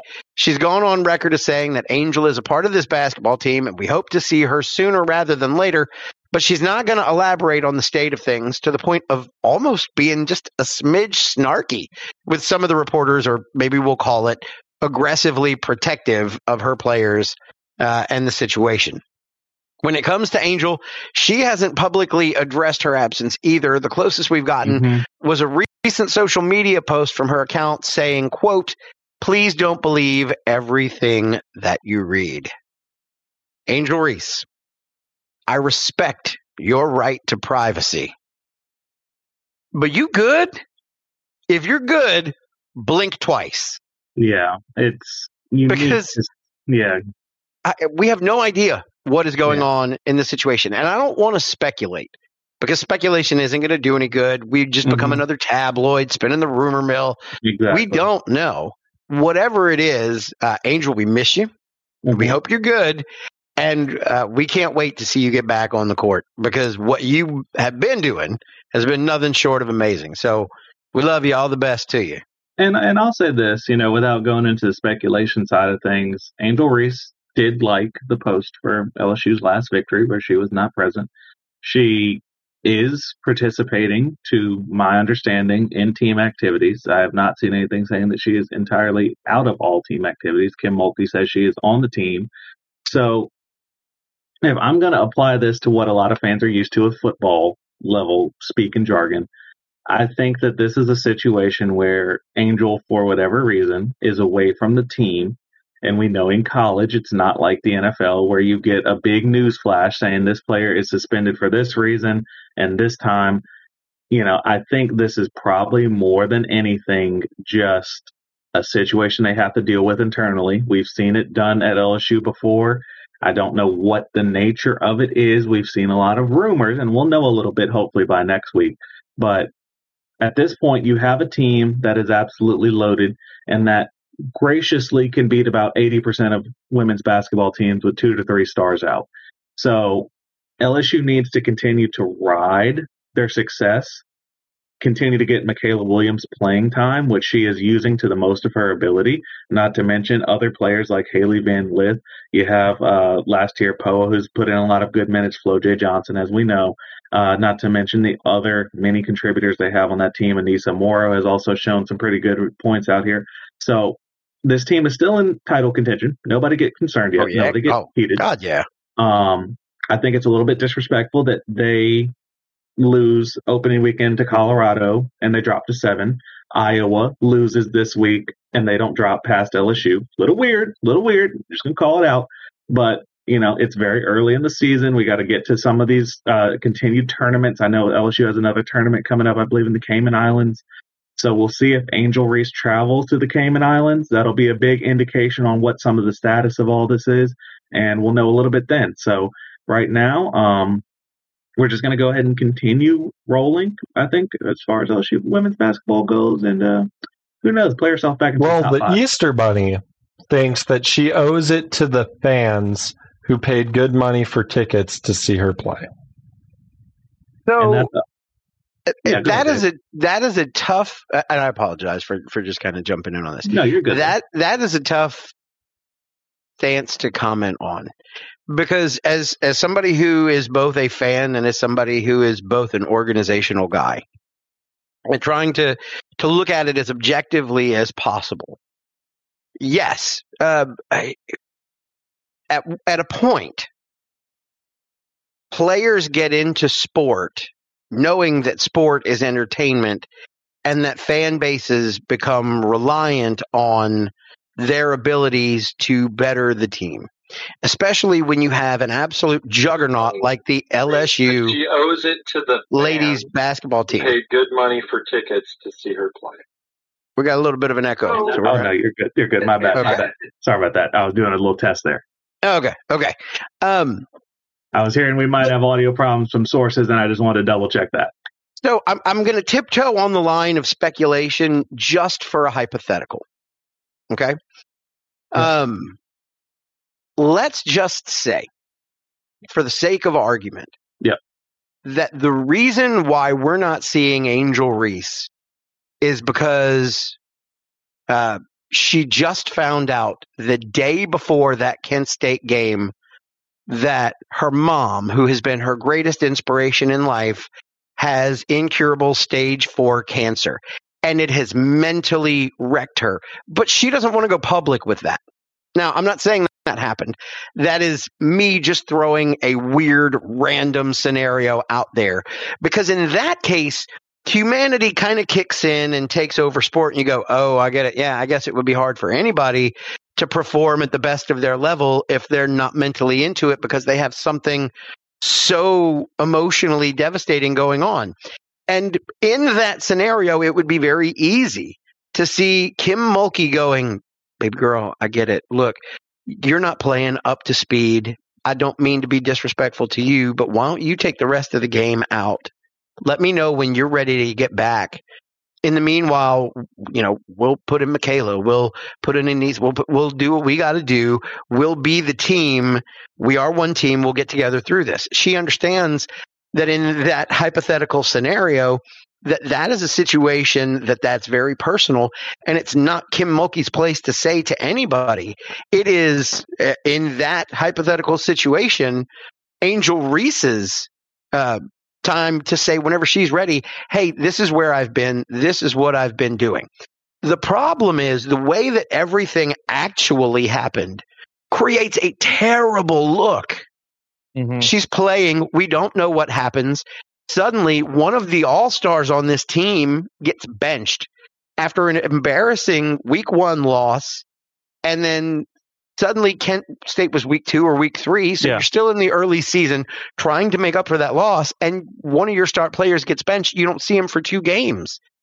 And you're also seeing Kim Mulkey be Kim Mulkey with reporters, which is almost kind of snarky. Which Um, I don't hate, honestly. Hold and, on. and not to Hold on. mention, if I can, real quick, um, we've seen this this year at LSU already with Greg Brooks. Now that was a much different type of situation, but we've seen the precedent this university has when it comes to players on leave of absence.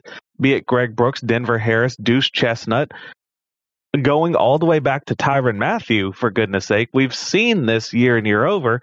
It's pretty much standard LSU policy. It doesn't matter if you're injured, if you have an academic issue, if you have a team rules violation, or if you have any type of other situation, LSU is not going to release the nature of the situation until it has resolved. They do not actively let it perpetuate during the course of the situation. Well, again, and Brett, I don't want to cut you off, but at the same time, now we're starting to really deviate into speculation. If that is, I- this is. I, I'm, I don't have speculation. I'm just going to say, as a counter argument to support the Easter Bunny, I do have to say this. We no longer live in an age of college athletics. College athletics just don't exist anymore. In the age of NIL, transfer portal, it's pay to play. We are in minor league sports now. It's the sad reality of the situation. With the amount of money these players are getting paid, like Lane Kiffin said to that player who, um, I, I forget his name, who tried to claim mental health or whatever. The team, basically, yeah. Yeah, yeah. He's like, look, you're getting paid money. Like you're getting paid way more money than most people make at their jobs, especially in a D1 program like LSU. Especially if you're a natty player who's on every billboard, who's got Gordon and all that stuff, being paid probably more than you'd, as much, if not more, than you'd probably make in the WNBA. Um, at that point, when you're a minor league player, because that is what the NCAA is now for at least D1 sports, whether or not we want to admit it. It's the reality of 2023, for better or for worse. So when you are in that level and you are getting paid millions of dollars, whether it's from boosters or whatever, because I know the schools can't officially whatever, but we all know that it's an unsung secret.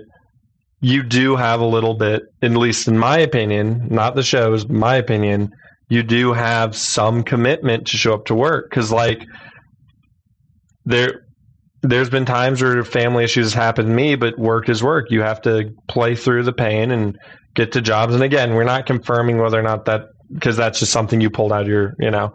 But um it, there, there is some response if you are being paid this money that i think is deserved And I'm not going to blame Kim Mulkey for this one because, as Brian Kelly pointed out in a press conference earlier this year, I forget the name of the statute, but Congress did pass something in the 70s that made it where you can't talk about players' academics and health for certain issues and such like that. I here's here's where I'm at, and I and I get it, and I I don't want to be rude to fans because sports don't exist without fans.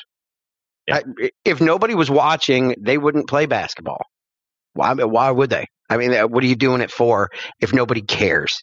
So, yeah, I get it. Um, and uh, to a degree, you are- you're not necessarily wrong, but then it, it opens up the can of worms for the the internal debate of humanity versus entertainment. We don't know what's going on with Angel Reese. We have no idea. And in my scenario was 130% hypothetical just for the sake of argument. But again, trying not to get into speculation, what you're basically saying is if you as a fan of LSU basketball see Angel Reese on the streets of Baton Rouge, you don't know what she's going through, you feel justified walking up to her, handing her a basketball, and going, Entertain me, clown. And that's not necessarily fair to the people who are these athletes. Yes, they did make a choice that they're going to follow a career in athletics. And knowing that, they made a choice to dedicate their life's work to a fan base, to which they owe that fan base. But then let me ask you a question. What happens when she gets way better money in NIL deals to go to the number two school? Because maybe then she's maybe on the gonna- other side, hold on. Maybe on the other side, maybe there is some actual beef somewhere. Maybe she and Kim Mulkey are beefing behind the scenes and they don't want to make it public. So she says, F this, I'm out, transfer portal. And suddenly she takes the number two team to the number one team, and everybody in Baton Rouge treats her like Nick Saban. And then she goes, F everybody in Louisiana, I don't care. And it'd be deservingly so. Right. and that's what the fans would do because the fans are being fans, but they're not looking at her like a person. Well, People I, go through things. You can't just say, well, hey, you're an athlete now. You're an actor now. You don't have the right to be a person. if if I'm an actor and I'm being paid millions of dollars or athlete or whatever and I'm going through something, there's also a matter of respect, right? Like if I if something happens with my family at my job, I'm going to tell my boss and my constituents who are paying me, "Hey, um, just letting y'all know this is happening." I, you don't have to go into vivid detail. Um, and, and I think I, I don't necessarily say she owes it, but I would say the right thing to do is to say, hey, and I personally think the only thing that could be keeping them from saying that is something of either A, embarrassment, i.e., grades, or B, like you mentioned, money, because again, this is minor league sports. And shout to the Easter Bunny who's just popping off today, who not only just said a bunch of money emojis, but then said, Brett, I totally agree. Thank you, Easter. So, so I would also like to point ahead. this out. I would also like to point this out. You're saying that you feel this certain way, and that's excellent. I'm saying that you have to see. Uh, I think it's fair to see life through a particular set of of lenses. I'm saying that as a 45 year old man who has lived a lot of life. You're saying what you're saying as someone in their mid 20s who has lived not quite as much life as me, but still a fair amount of life. Do you think at the age of 21, you would be ready to deal with the weight of the world in fame and fortune on your shoulders? You're that's asking Angel the Reese. Wrong A fresh, Yeah, you are asking a- the wrong person. uh, well, no, fair, fair point. I'll take But- the question. All right, Donald, would you, at the age of 20, if you told me at 21 years old, I was going to be nationally known, Oh, A see, he's national champion. getting- I would already getting his love- drops. I would love the fame, but would I be able to actually deal with all that was included? No, I don't. I don't think I could. I, I think I would have a very difficult time. I am ready for the weight of the world. He is his own cult Sweet leader Jesus. of just himself, which is the weird part. But to get back to the actual question, you know, I look at this and I say, okay, one, is it productive to the team? Two, is it productive to the player's career? And three, is it productive to the brand? Is divulging any of this productive to the team to create additional speculation, then pull in who knows who other players, create internal and external division? No, it's not productive to your team. So you don't engage in it. Then you ask, is it productive to the player? Does it help the brand of Angel Reese to go on and just, you know, basically fight the team for whatever reason this might be to cause public instigation against the team for whatever this might be? I would say no, because while we know right now Angel Reese is making better money than she likely will in the NBA. Currently, she still holds the opportunity in a growing market to then make all the money for the next 15 But she 20 also years could just life. be pursuing her rap career. No, that would be Flau'jae, but you tried. Um, I don't know. So- she could be and- featured on a Flau'jae track. who knows? But Am I um, going crazy? I thought she wanted to be a rapper too. no, that's Flau'jae, the other player. Number oh, four. okay. We're talking about number 10. Um, but no, basically, you would not want to forego yourself basically getting blacklisted from the WNBA. Um, as many players, not as much in modern society, but you can still think of some major athletes who have basically blacklisted themselves from their profession. Antonio Brown, um, Ricky Williams, so forth and so on. It does still happen. Darius So it does not benefit the player. Then you get into the idea of, you know, okay, I think honestly at this point in my personal take that this is something that is held by legal protection and LSU policy protection. Simple as that. And you are correct, the Easter Bunny. It would solve a lot if they would just say something. But like I say, I think this is under legal protection. Uh, the university has to uphold to, and you would not want LSU to have a national championship by the players that are playing be vacated by blocking by uh, going around an NCAA or a um, internal protection, national protection, be fined because that's what we're playing for. We're playing for the NCAA's trophy. We're not playing for LSU's prestige Well, trophy. We're playing I for think- the NCAA's trophy. I think So we there are by the arguments for both addressing it and not addressing it, and I think Oh, I people agree, get and we- and paid we know much that. more than any of us to figure out what is the right way to do it. So Oh, I yeah. don't think we And- should be stuck on this for too too much longer. No, No, I, I agree. agree. And I and I will say that once we get to a point where all the facts come out, it's It'll gonna be much it's gonna to well no, it's gonna go down in one of two ways. Either uh when this is all behind her personally, she will come out and she'll say, Hey look, um, sorry things have been weird. Uh I've been dealing with X personal issue and uh, it has been resolved and I'm sorry for all the things that it has done, the way it has detracted or distracted from the team. I'm ready to put all that behind me. Thank you, Coach Mulkey, for your support in these very difficult yeah. and trying times. Let's get back to winning another championship. And then everybody goes, Yay, she's back. And they start winning games with her again, and everybody forgets it in a month.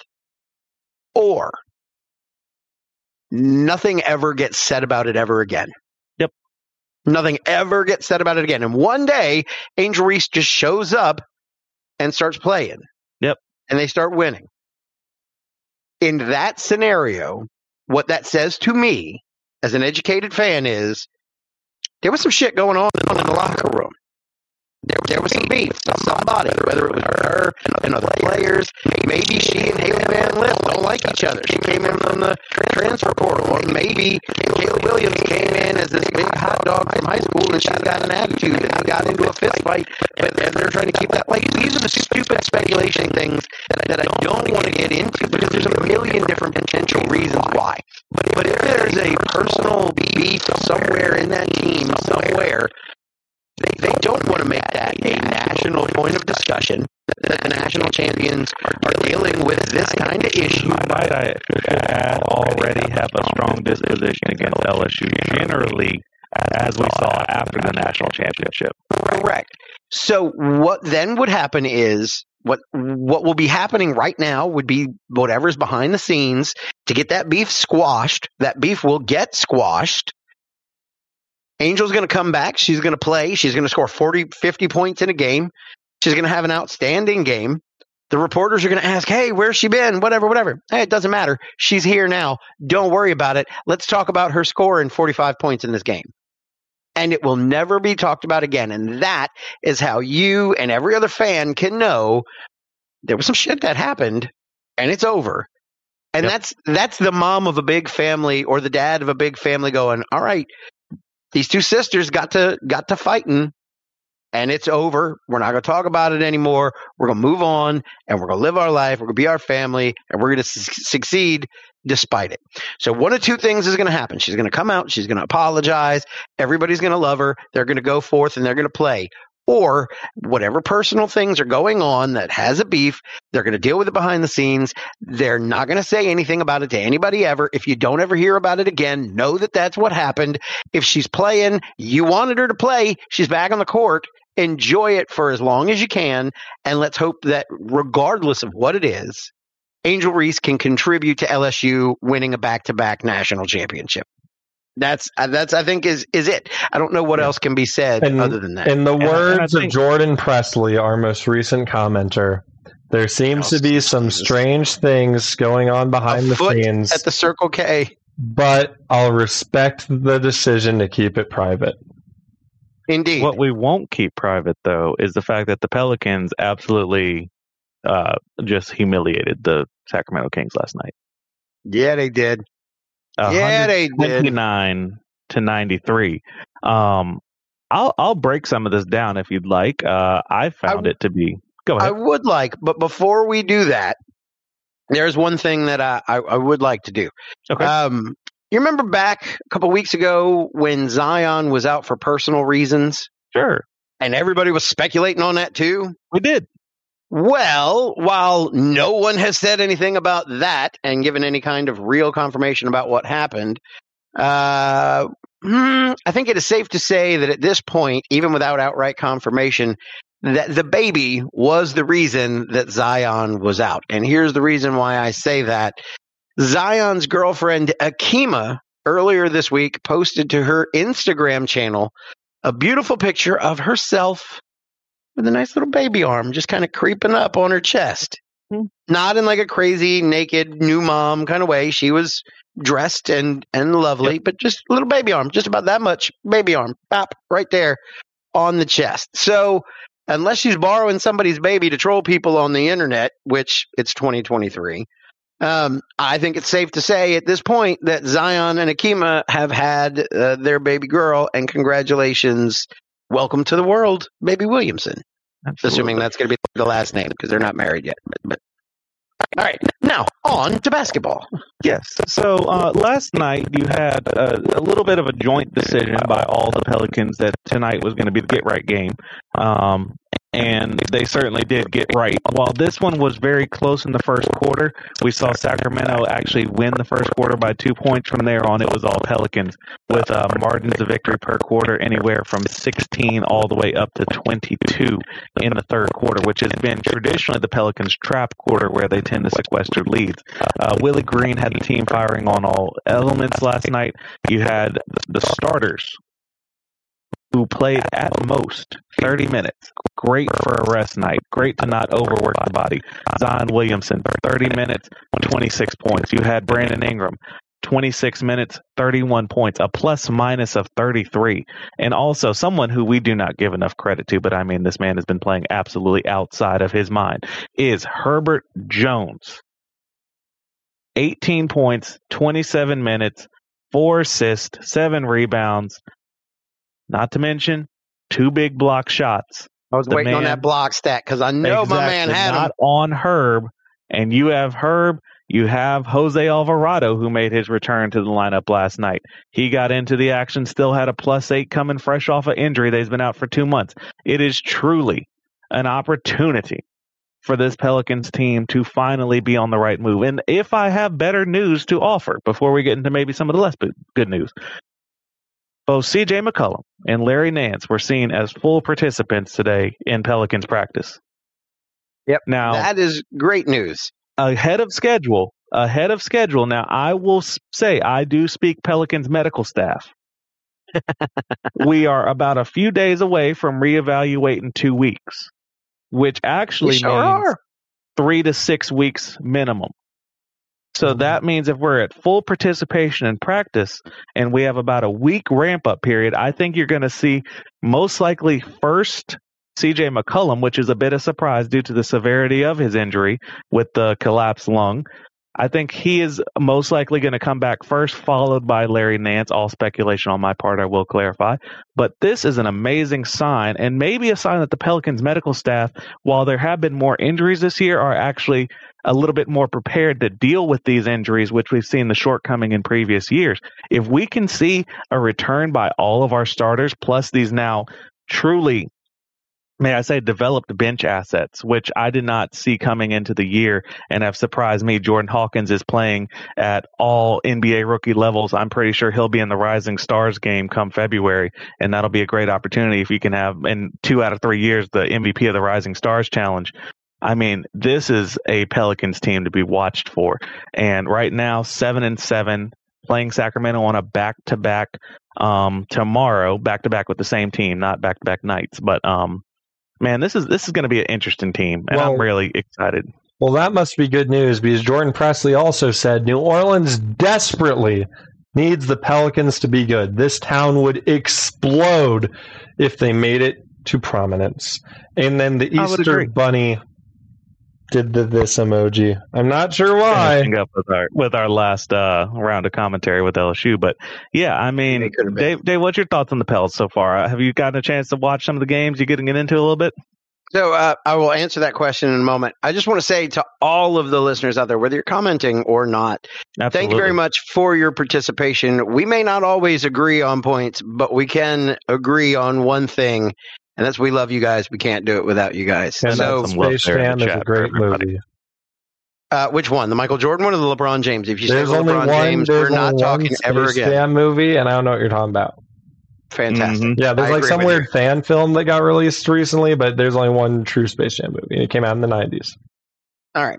So, Donald, ask me that question one more again. Yeah, yeah. Have you have you sort of been getting into the Pelican season here? I know that you're obviously busy with the Saints, but you also do do some work with the Pels. Sort of what's your uh, engagement level right now? And you know, you being a little bit closer to the city than we are here in Baton Rouge, me and Brett. Just kind of what's your what's your feeling up there? So uh, glad you asked. Yes, I am uh, also involved in the Pels as a fan and also somewhat organizationally. Um, as the PA announcer of the New Orleans Saints, I also have the duty of being the backup PA announcer for the Pelicans.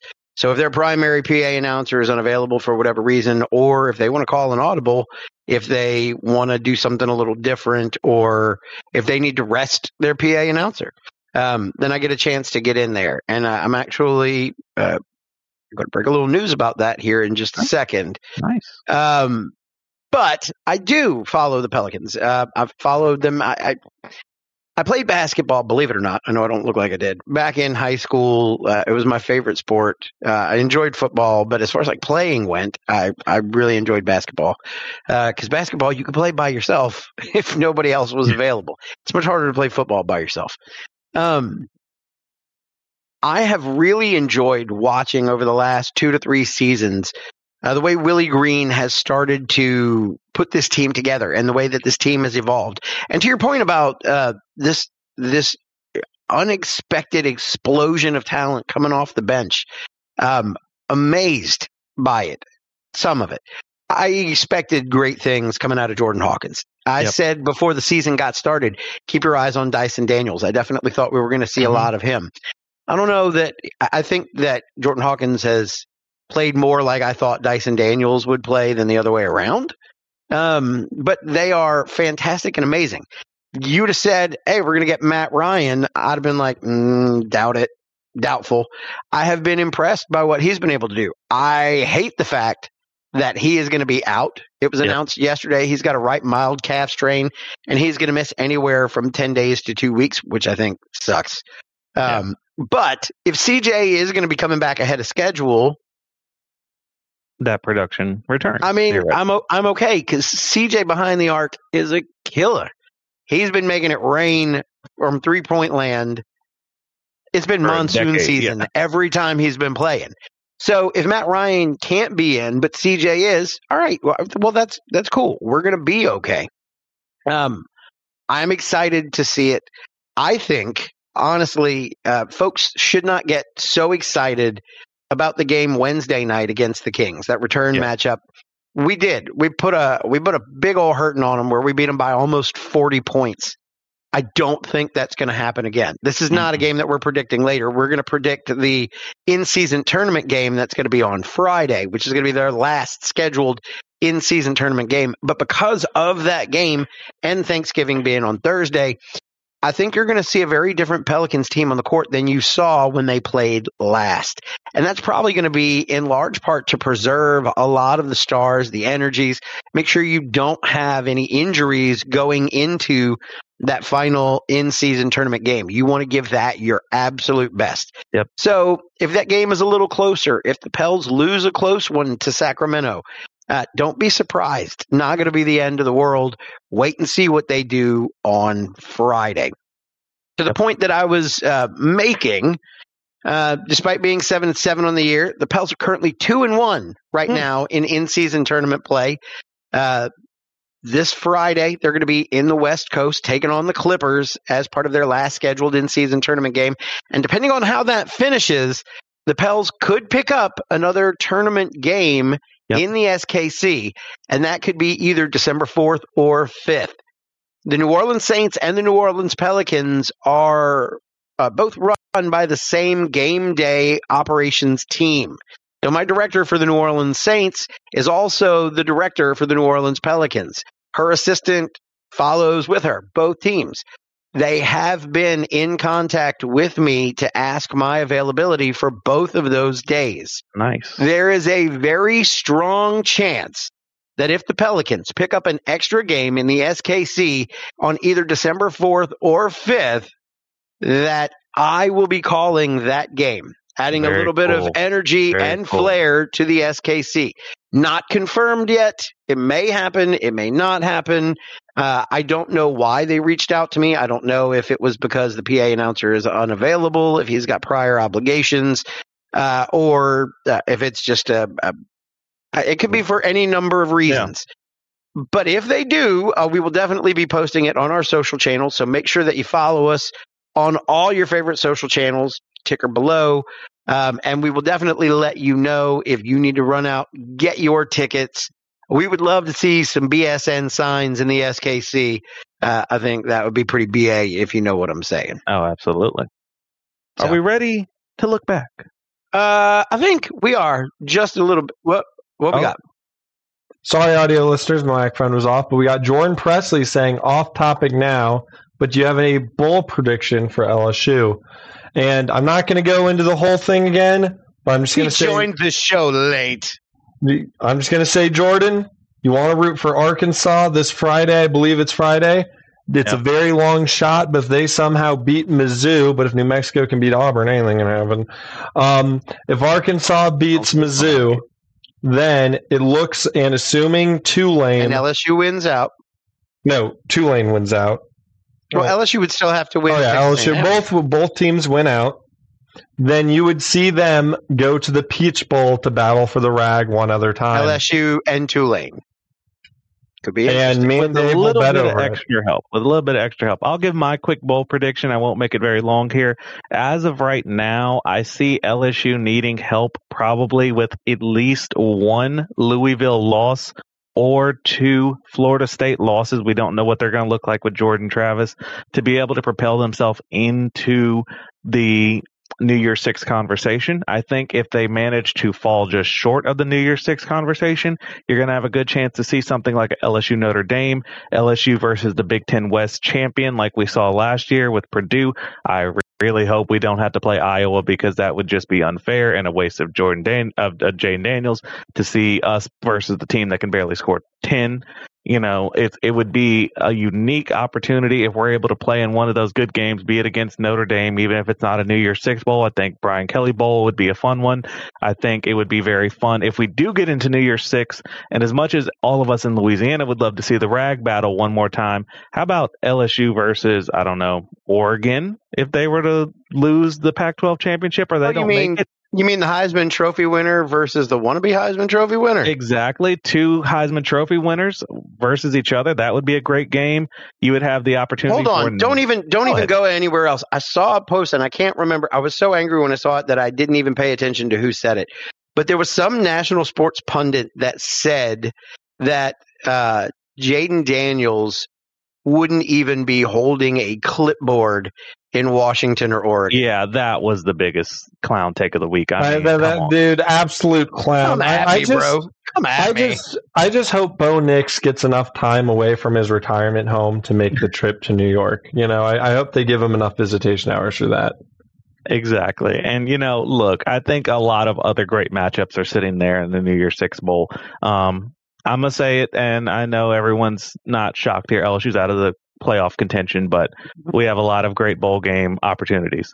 Um, I'm not even going to rule out if Florida State falls off the rails and you see them uh, take two losses here back to back against Florida, against Louisville. You could play Florida State in a rematch, same season rematch. Not entirely off the table. It would take a little bit of help, but it's possible. So I don't want Hey, that. The next two want that. weeks are going to be complete I chaos do in college double or nothing for Say La Vie or whatever his name It is. wouldn't be quite fair Chris without their Lovey. starter. Chris Lovey. Wouldn't be quite fair without their uh, starter. Correct. But yeah, It'd be an asterisk bowl. Oh, you couldn't beat us with George Travis, but you beat us with our second stringer. And yes, it would be the excuse bowl for I don't want him. I don't want so, to. Don't want so we'll see There's- what it- there's LSU no has coming up. I would just be paying close attention to positions in the CFP rankings 16 and up, as wherever LSU gets closer to 10, that's the better chance they have to make a New Year's Six bowl. Are we ready to look back? Uh, Or yes, Dave, you just, got one? Just well, well, I don't have one. We did ask, by the way, Jordan, uh, if there was anybody that you wanted to see LSU or Tulane play in the bowl games. Let us know in the comments. We would love to get y'all's takes as well. Before we look back, no self-respecting fan likes to play on ugly turf, which is why I and so many others trust my lawn care to Fleur Green Lawn and Landscaping. Chris and the crew at de Green do a whole lot more than just mow lawns, which I can tell you from firsthand experience, they do do very, very well. Uh, they also help with landscaping, installation, plant and garden maintenance, drainage, irrigation installs and repairs, paved stone patios, fences, and much, much more. For examples of their work, check them out on Facebook at Fleur de Green Lawn and Landscape, or for more information, call Fleur de Green at 504 240 8044. That's 504 240 8044. You can also email FDG Landscape at gmail.com. Tell them David Storm sent you. De Green Lawn and Landscape. They love what they do, and you will too. I do. And of course, as we are away from Echo Tango this week, we do want to, of course, give one final shout out, Tommy Tally, everyone over there, as well as everyone who has noticed you're currently wearing them this week, Dave. We wear them when we do our live show all together. The brand new headphones we got. And could you give a quick shout out to the guys who hooked us up with them? Want to send a shout out to Ben Stowe and the crew over at NLFX. NLFXPro.com. That's where all you audiophiles and aficionados can go to get the best deals on gear. Ben Stowe and the crew over there, they are big supporters of the Boot Sports Network. Tell them that David Storm down in New, well, he thinks I'm in New Orleans. Tell him that uh, David Storm down in the boot sent you, and he will definitely take care of you. Thanks so much for hooking us up, Ben, and we hope that you guys are enjoying uh, the audio quality from our new headsets that everybody will wear when we get back together. And some of us aren't in Utah.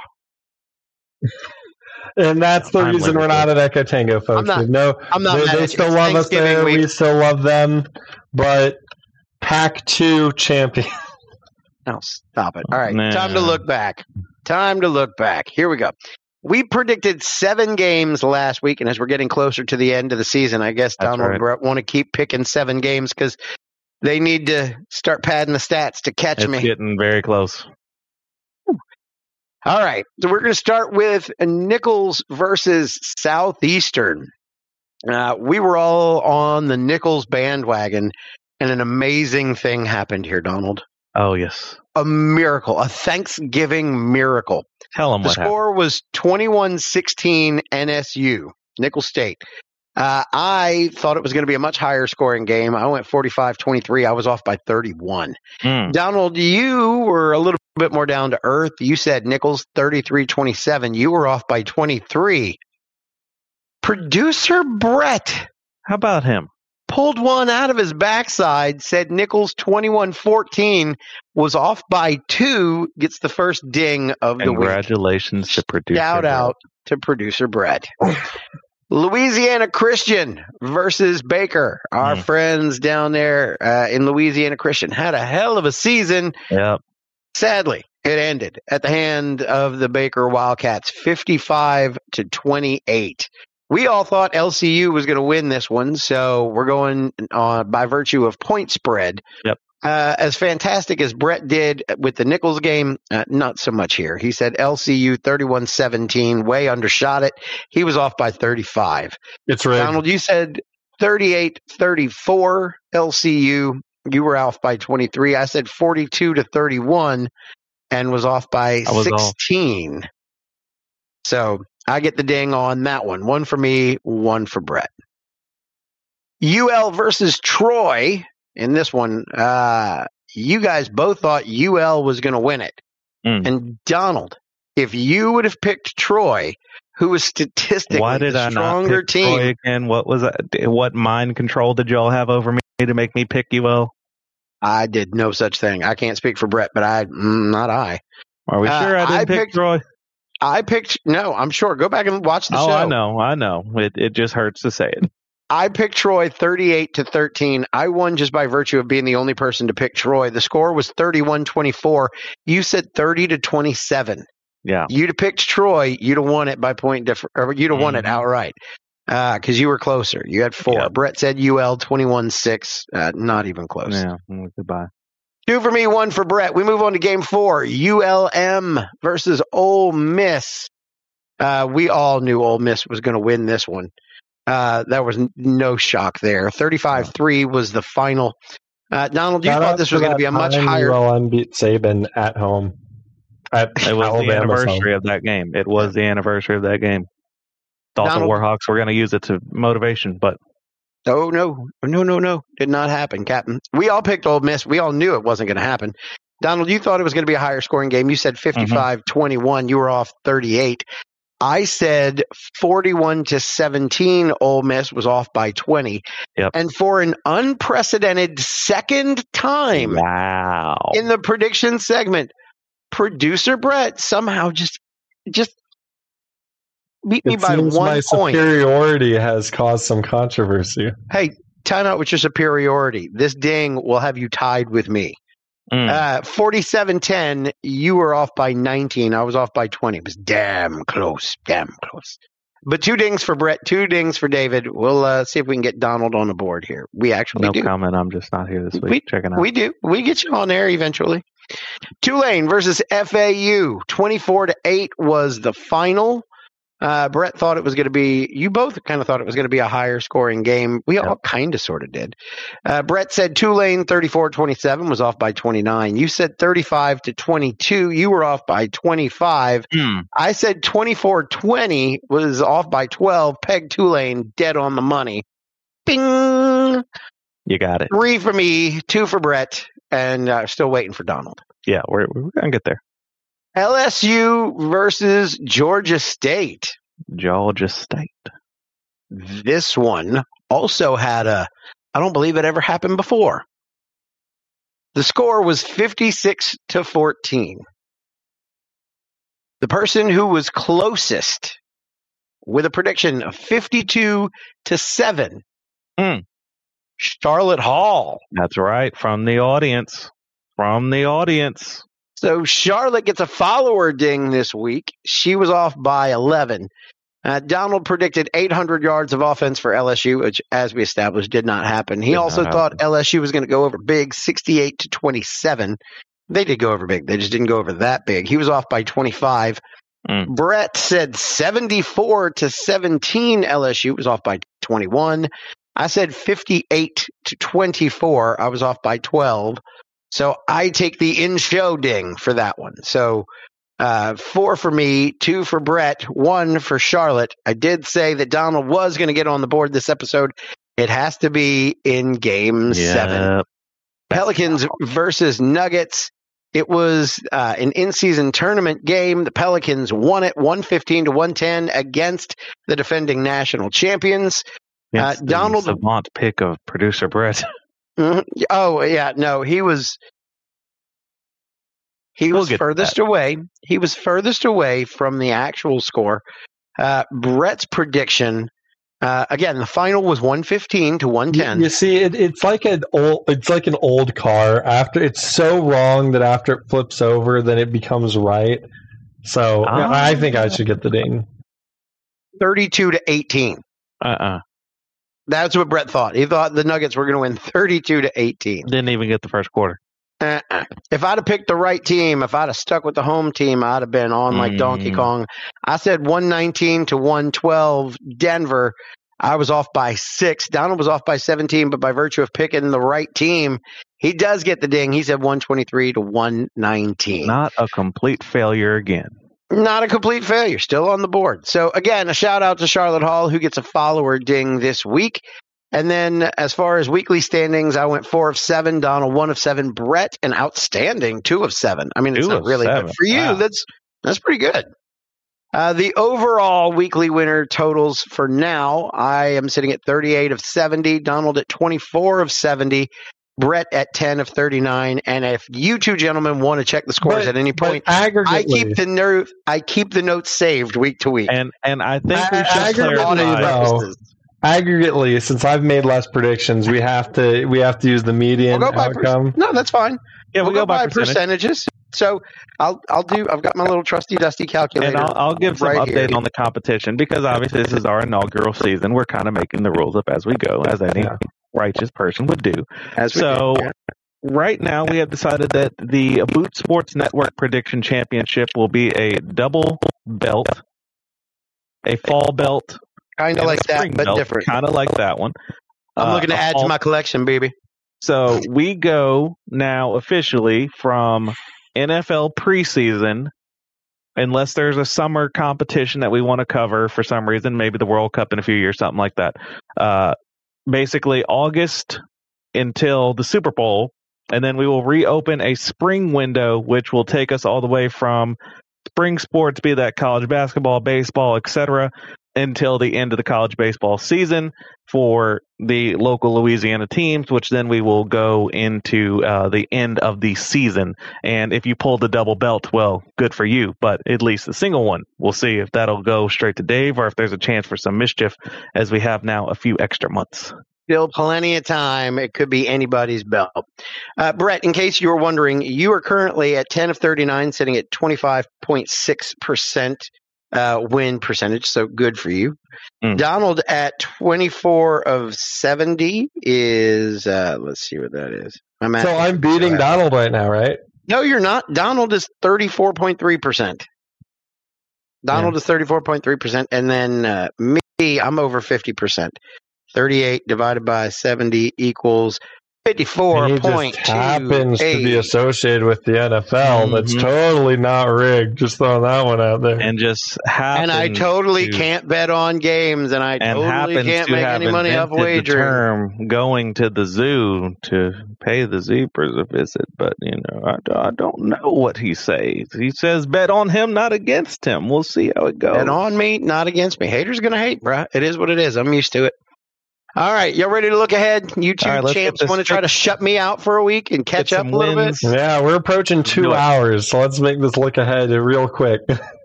All right, we got seven games on the uh, on the docket today. First, and they're all good ones. Ooh, They they're are all so good. We're starting with the Bayou Classic. That's how good these games are. Southern versus Grambling. Saturday, 1 p.m. live from the Caesars Superdome. National battle audience, NBC. on the Bayou. All right, the Bayou Classic. This game is as NOLA as red beans and rice, and as heated a matchup as Saints Falcons. Both teams are five and five, four and three in SWAC. This one's really just for bragging rights because, um, but No for these two teams, it's here. important. Yeah, Grambling has lost three of their last five. Southern has won three of their last five. However, they've lost their last two, and their head coach. Coach Yeah. Eric Dooley, as we reported last week, was relieved of his duties during a very awkward time. An even awkward, an even more awkward coaching situation for the Jags would follow. From a prediction standpoint, though, this make th- makes things kind of interesting. What type of Jaguars team are we going to see in the dome? Southern leads Grambling overall in the Classic 25 to 24, and they've won four of the last five. Some are close, some are blowouts. If there's anything to give the edge to, it's uh, besides bragging rights, it's what are these guys playing for this season? Yep. Neither one will have any real big postseason push with a win. So I say Southern has the best alternative motivation. They're playing for their interim head coach for this game, safeties coach Sean Wallace, who, as we reported last week, was recently diagnosed with stage four pancreatic cancer and is undergoing chemotherapy, but will be their coach for the Classic. It may be his last game. The Jags, they don't want to let him go out like that. So, all that said, Donald, you want to weigh in first? Brett, you got to take, or y'all want me to go first? Southern Okay. is going Brett, to have win this game. Are you wearing Columbia blue because you are going to be applying for the coaching job? I, I may as well, bro. I, I'm shopping my resume around. You know, I just sent it to A and M. I mean, in fact, next week's episode, let's let's put five minutes in for me to read the letter I sent to both A and M and LSU. I think it's common. Did you to get. actually really send a letter to A&M? I, I sent a letter, a um, as I did last time, three letters of recommendation with the letter Mhm. and an official resume of printed copies and screenshots of my NCAA scores in NCAA 2011 through 14, as well as NFL 2K5. So, um, anyway, Okay. my All right, prediction: scores. Southern is going to beat Grambling. I think it's going to be a close game. I'm going to go 27, but not too close. 27 to 4. Nope, nope. 27 to 17. Mm, All right. I'll let it Dig go. it. All right, Donald, you're up. So, while my brain tells me to pick Grambling on account of all the conditions going on at Southern, and generally the confusing nature of the conditions is that are not things that normally we see fall into place. I cannot let the fact that I am indeed the child of a Southern alumni get me like that. This will be a true testament to the willpower of the Southern University Jaguars. And again, it hurts me to have to say it, but I think it will come on technicality for me. I am taking the Jaguars in what I am going to put as essentially a score bowl, and I'm going to give them a 28 26 victory. Ooh, I like it. I said Southern as well. We're all on the Southern Mm. bandwagon. 35 Spread it to be. 24 for Dave. All right. Moving on, Nicholls at Southern Illinois. Your six and four Southland Conference champion Colonels from Nicholls State traveled to take on the Southern Illinois Salukis. A long dog. Long dog. It, it looks for, from what their mascot looks like. It looks like a husky wolf collie hybrid thing. I don't even know. It looks like the evol- It looks like some random evolution. Sorry, I was, I was responding to my dad when I'm going to show up to his house after the show. What, what game is this? this is Nicholls and Southern Nicholls in Illinois Southern Illinois. in the first round of the FCS playoffs. Correct. First round of the FCS championship, and I'm going to say it like I said it last week. Nicholls has picked the right time of the year to be playing the right type of ball. Neither team are seeded in this tournament, but it seems like everybody and their mama want to be discounting the Colonels. Nicholls I can 31 see- 27. Okay. Oh wow, you're going to find uh, the rest Shout out to. Jordan Presley, the Nicholls alumni. Okay.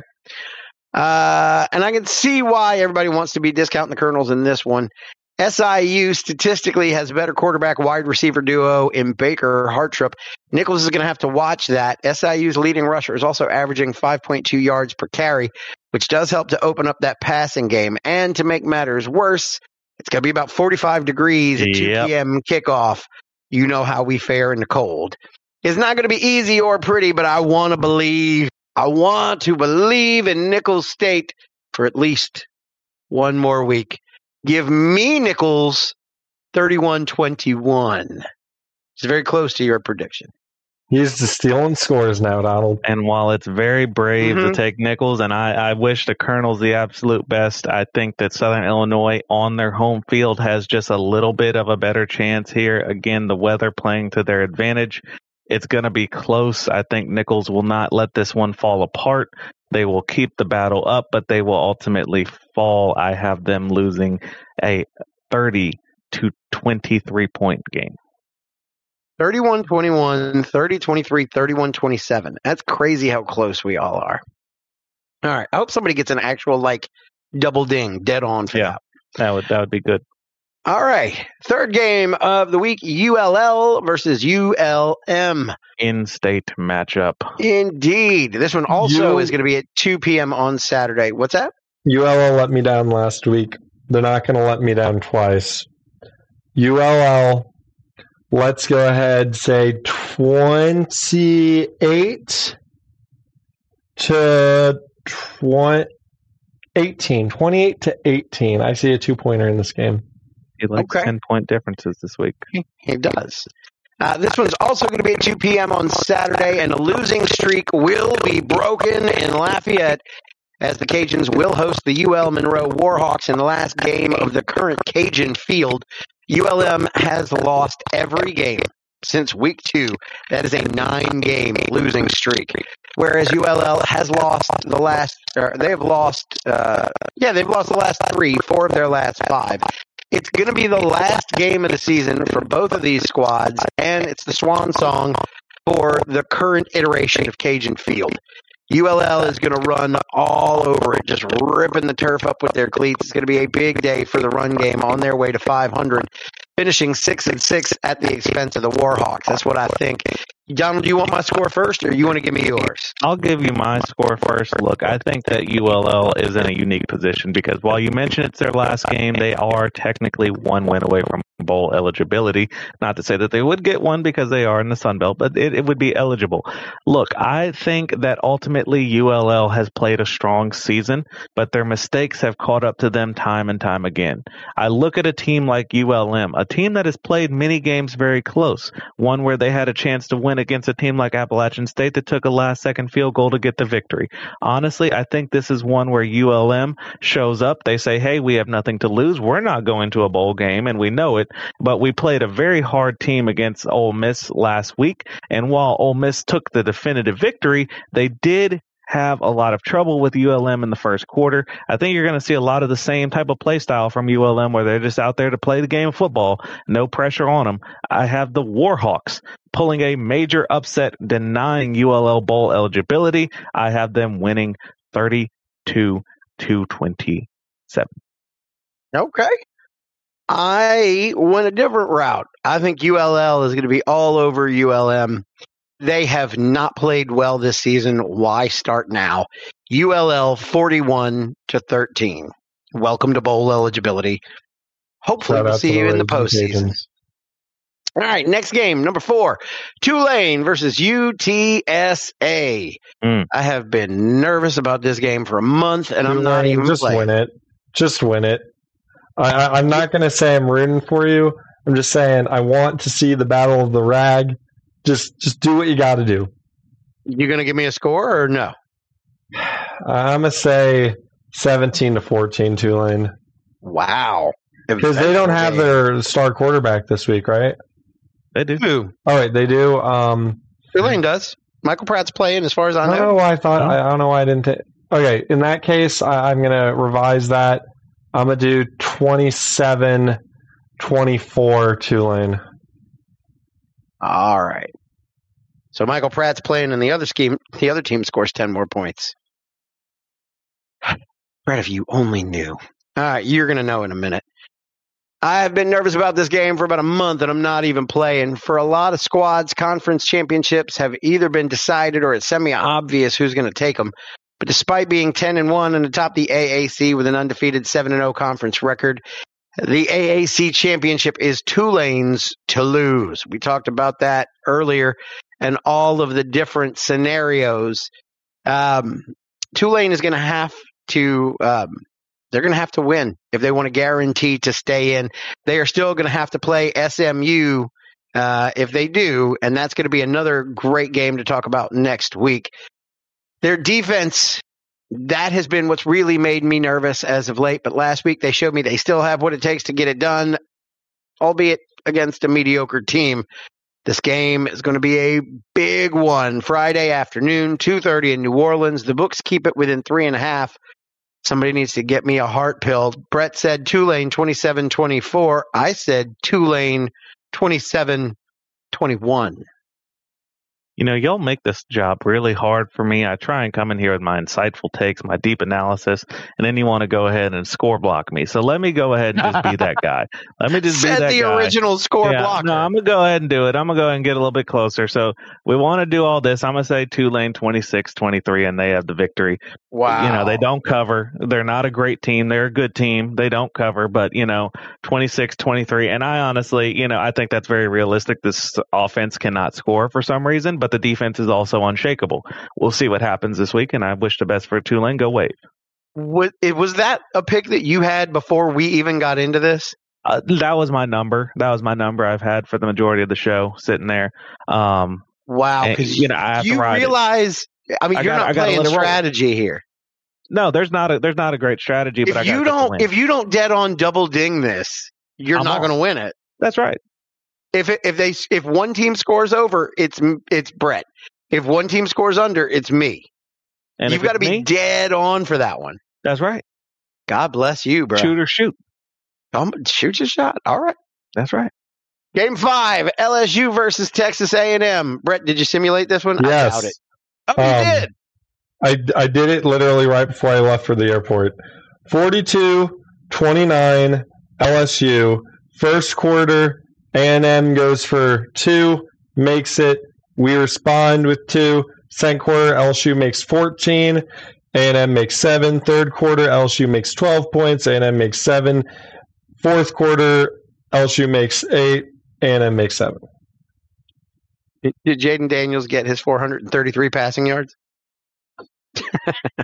Bro, bro. All right. Are you giving us a Are you giving us a brain of bread as well? Uh, yes, I am going to go higher. I think Jayden is going to go.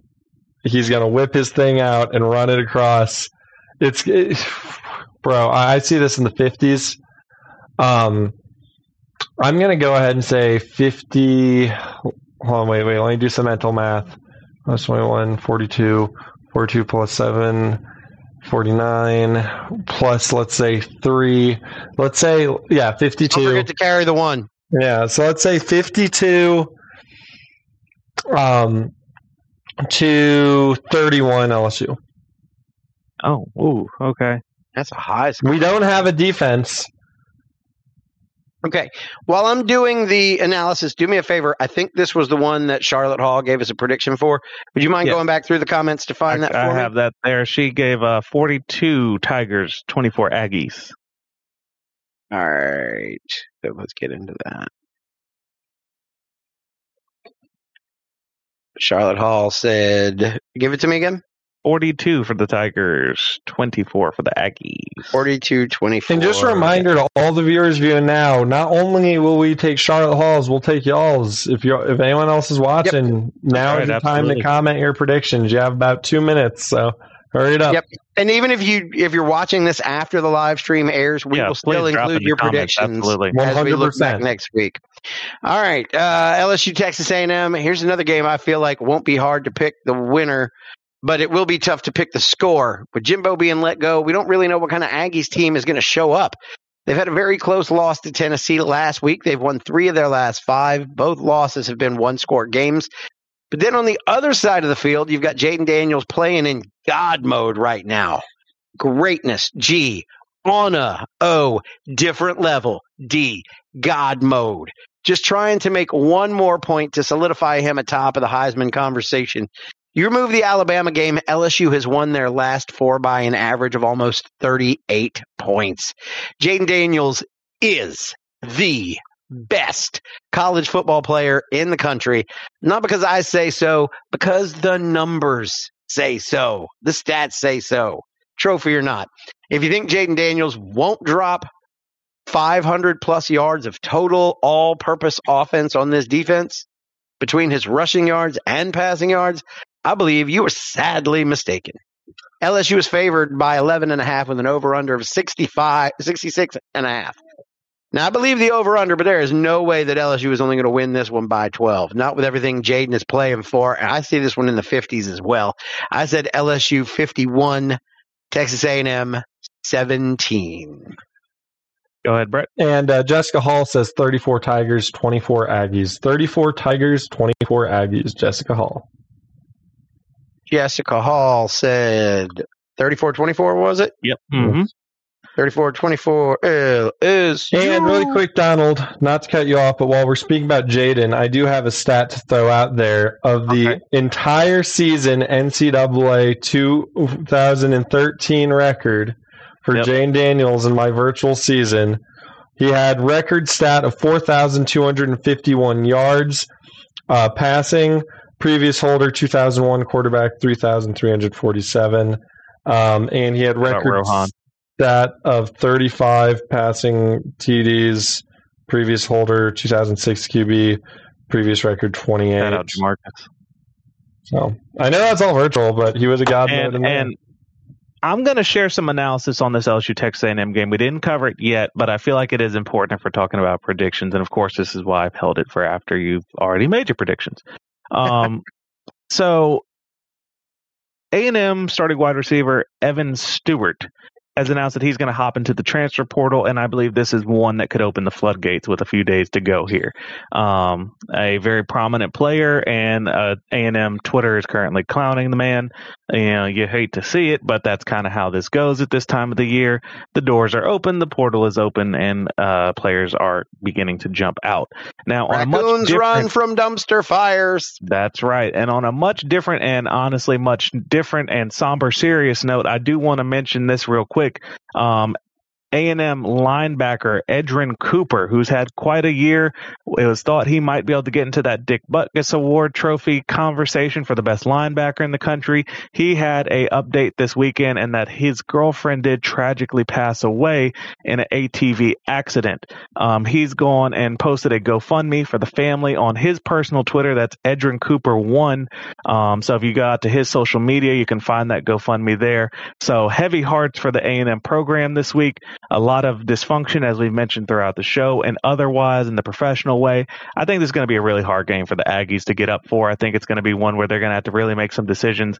Why is it that you know they kind of you know are going to go out there and give their best for this game? I think they're going to play for their friends, for their family, and for those who have decided to stick around with the A&M program.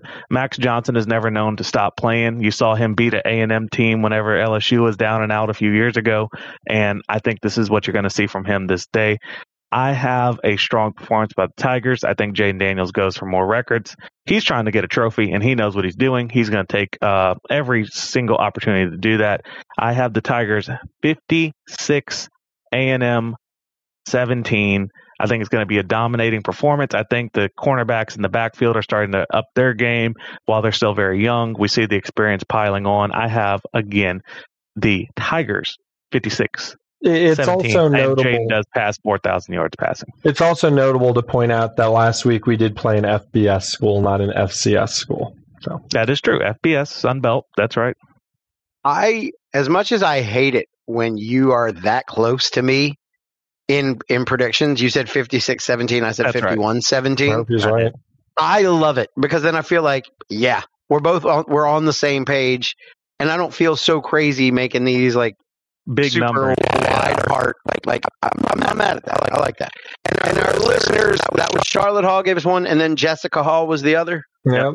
Man, the I- halls. I want to make sure I get the names correct. Deck the halls with those predictions.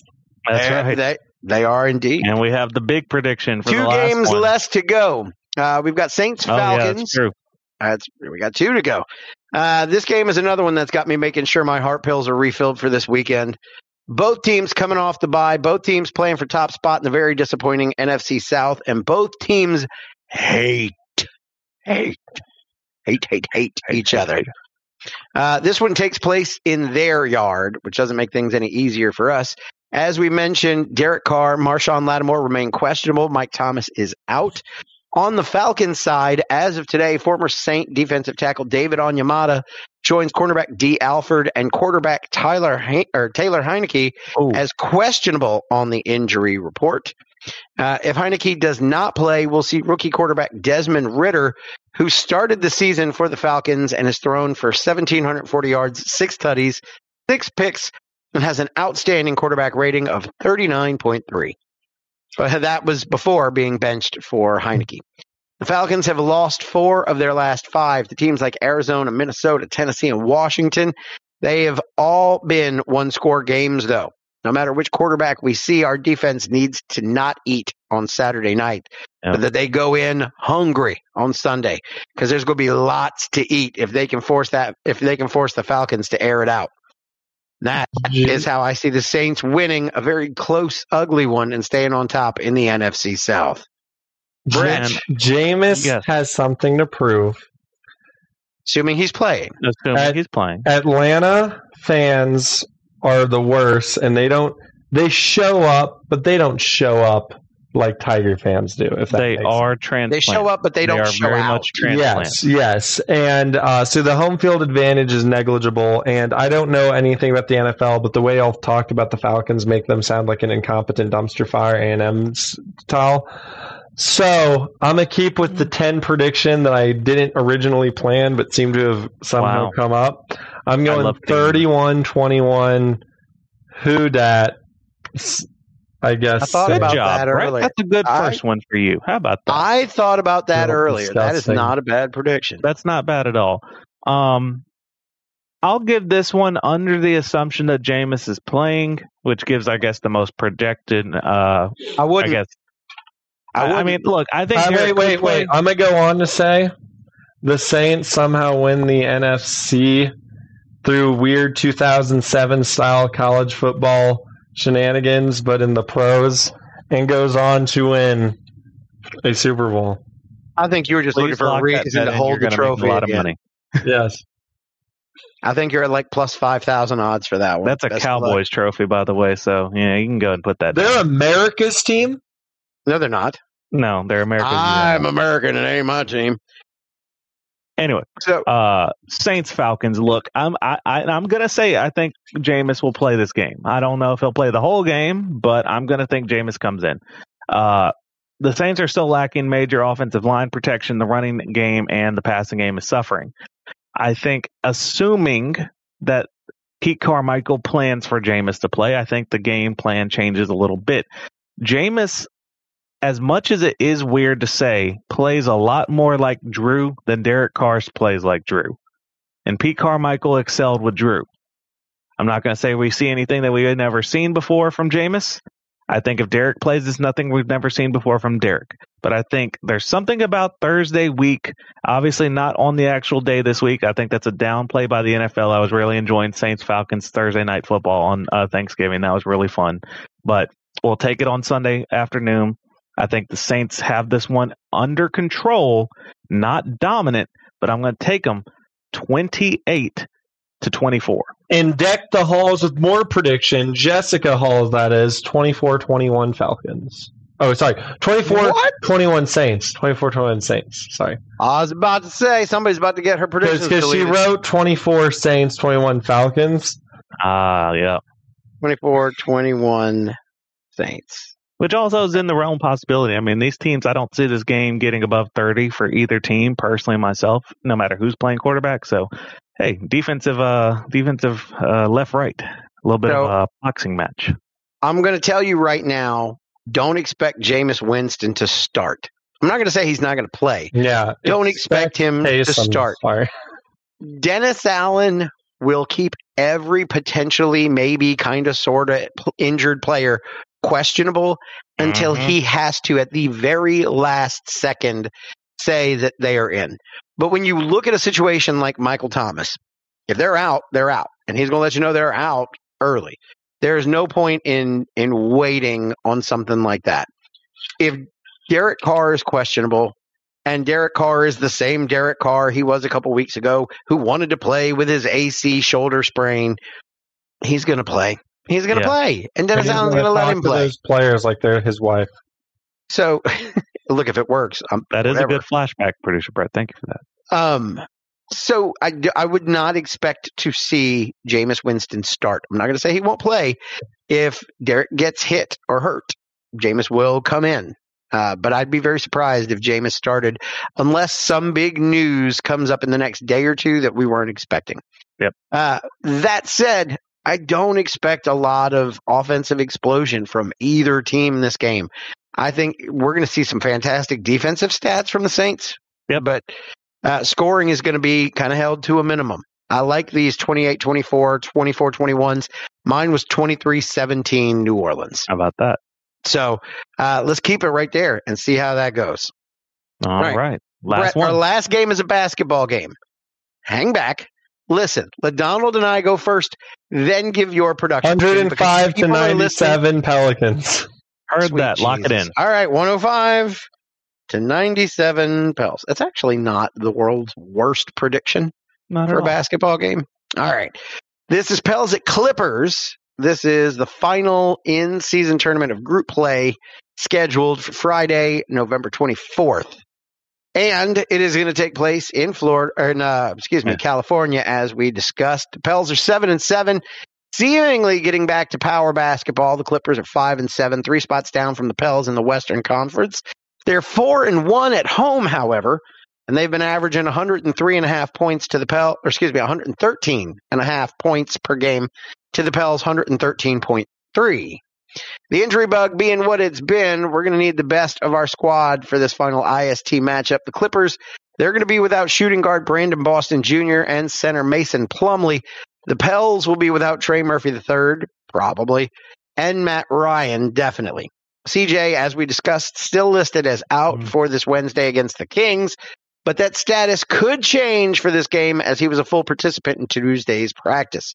Larry Nance is questionable for Wednesday, and you know how New Orleans deals with questionables. Yeah. Let's see how he feels come Friday. The good news is we got a lot of our big names either in or back, like Zion, BI, Jose Alvarado, Herbert Jones, Jonas Valanciunas. There's enough there that if they stay healthy against the Kings Wednesday, I think we will be a okay on Friday. Y'all may want to come get ready to take in a Pels game with your boy, because I might be there on the fourth or the fifth, calling that game loud and proud in the SKC. I think the Pels win this game on Friday handily, one twenty three, one eleven. Okay. Always a challenge playing, uh, predicting a game out. You don't know what's going to go on against Sacramento tomorrow, but I'm feeling pretty confident. Look, I think due to the new NBA sitting rules, the fact that you're not going to have Paul George and Kawhi both sitting or staggeredly sitting for this game puts a bigger challenge for the Pelicans. However, I believe more in the fact that Willie Green has been confident and has been beating the Clippers at a high rate over the past few years. He has something about that team that he can nitpick and get right. Obviously, it's been a little bit of a different coaching uh, tenure for the Clippers back and forth, you know, whoever is in there at the current moment. Look, honestly, the Clippers are a pretty good team, and they're a little bit better whenever everyone gets to play uh, compared to their normal, sort of like the Pels do, one star and the rest of the guys. I think the Pelicans right now are at some of their healthiest they've been. We'll see how healthy they are by Friday. I think this is a great opportunity for the Pelicans. However, I do think that it is close. It's not really the type of team that the Pels ever just blow out. I have it a lot closer. I have it at 113 to 111. Pelicans. Wow, that is very close. Yeah. We very both close. like that one eleven though, don't we? Yeah. All right, ain't mad at that. All right. Everybody else out there, if uh, you haven't That's gotten right. in your predictions yet, it is not too late. Even though we have predicted our slate of games, you can go back and leave your predictions in the comments Throw in the anytime, comment and section. We will make sure that they get added in to our looking back segment next time. Uh, you could be just like Charlotte Hall this week, who got our listener ding because she actually beat us in one of the predictions. So shout out to her. We'll see how you guys all do. Thank you all again for your comments, being a part of the program today, each and every one of you. We love having you a part of the Boot Sports Nation. Please make sure that you share the Boot Sports Network with all your friends. That way they can join you and us when we go live online and we're talking all things boot sports. They can be a part of the show here if they're not big YouTube people. Uh, we are on uh, services like Spotify, Yep. Apple Podcast, Amazon Music. The easiest thing to remember, bootsportsnetwork.com. com. Bootsportsnetwork.com. That is your front row VIP ticket to Boots to Balls, all things boot sports.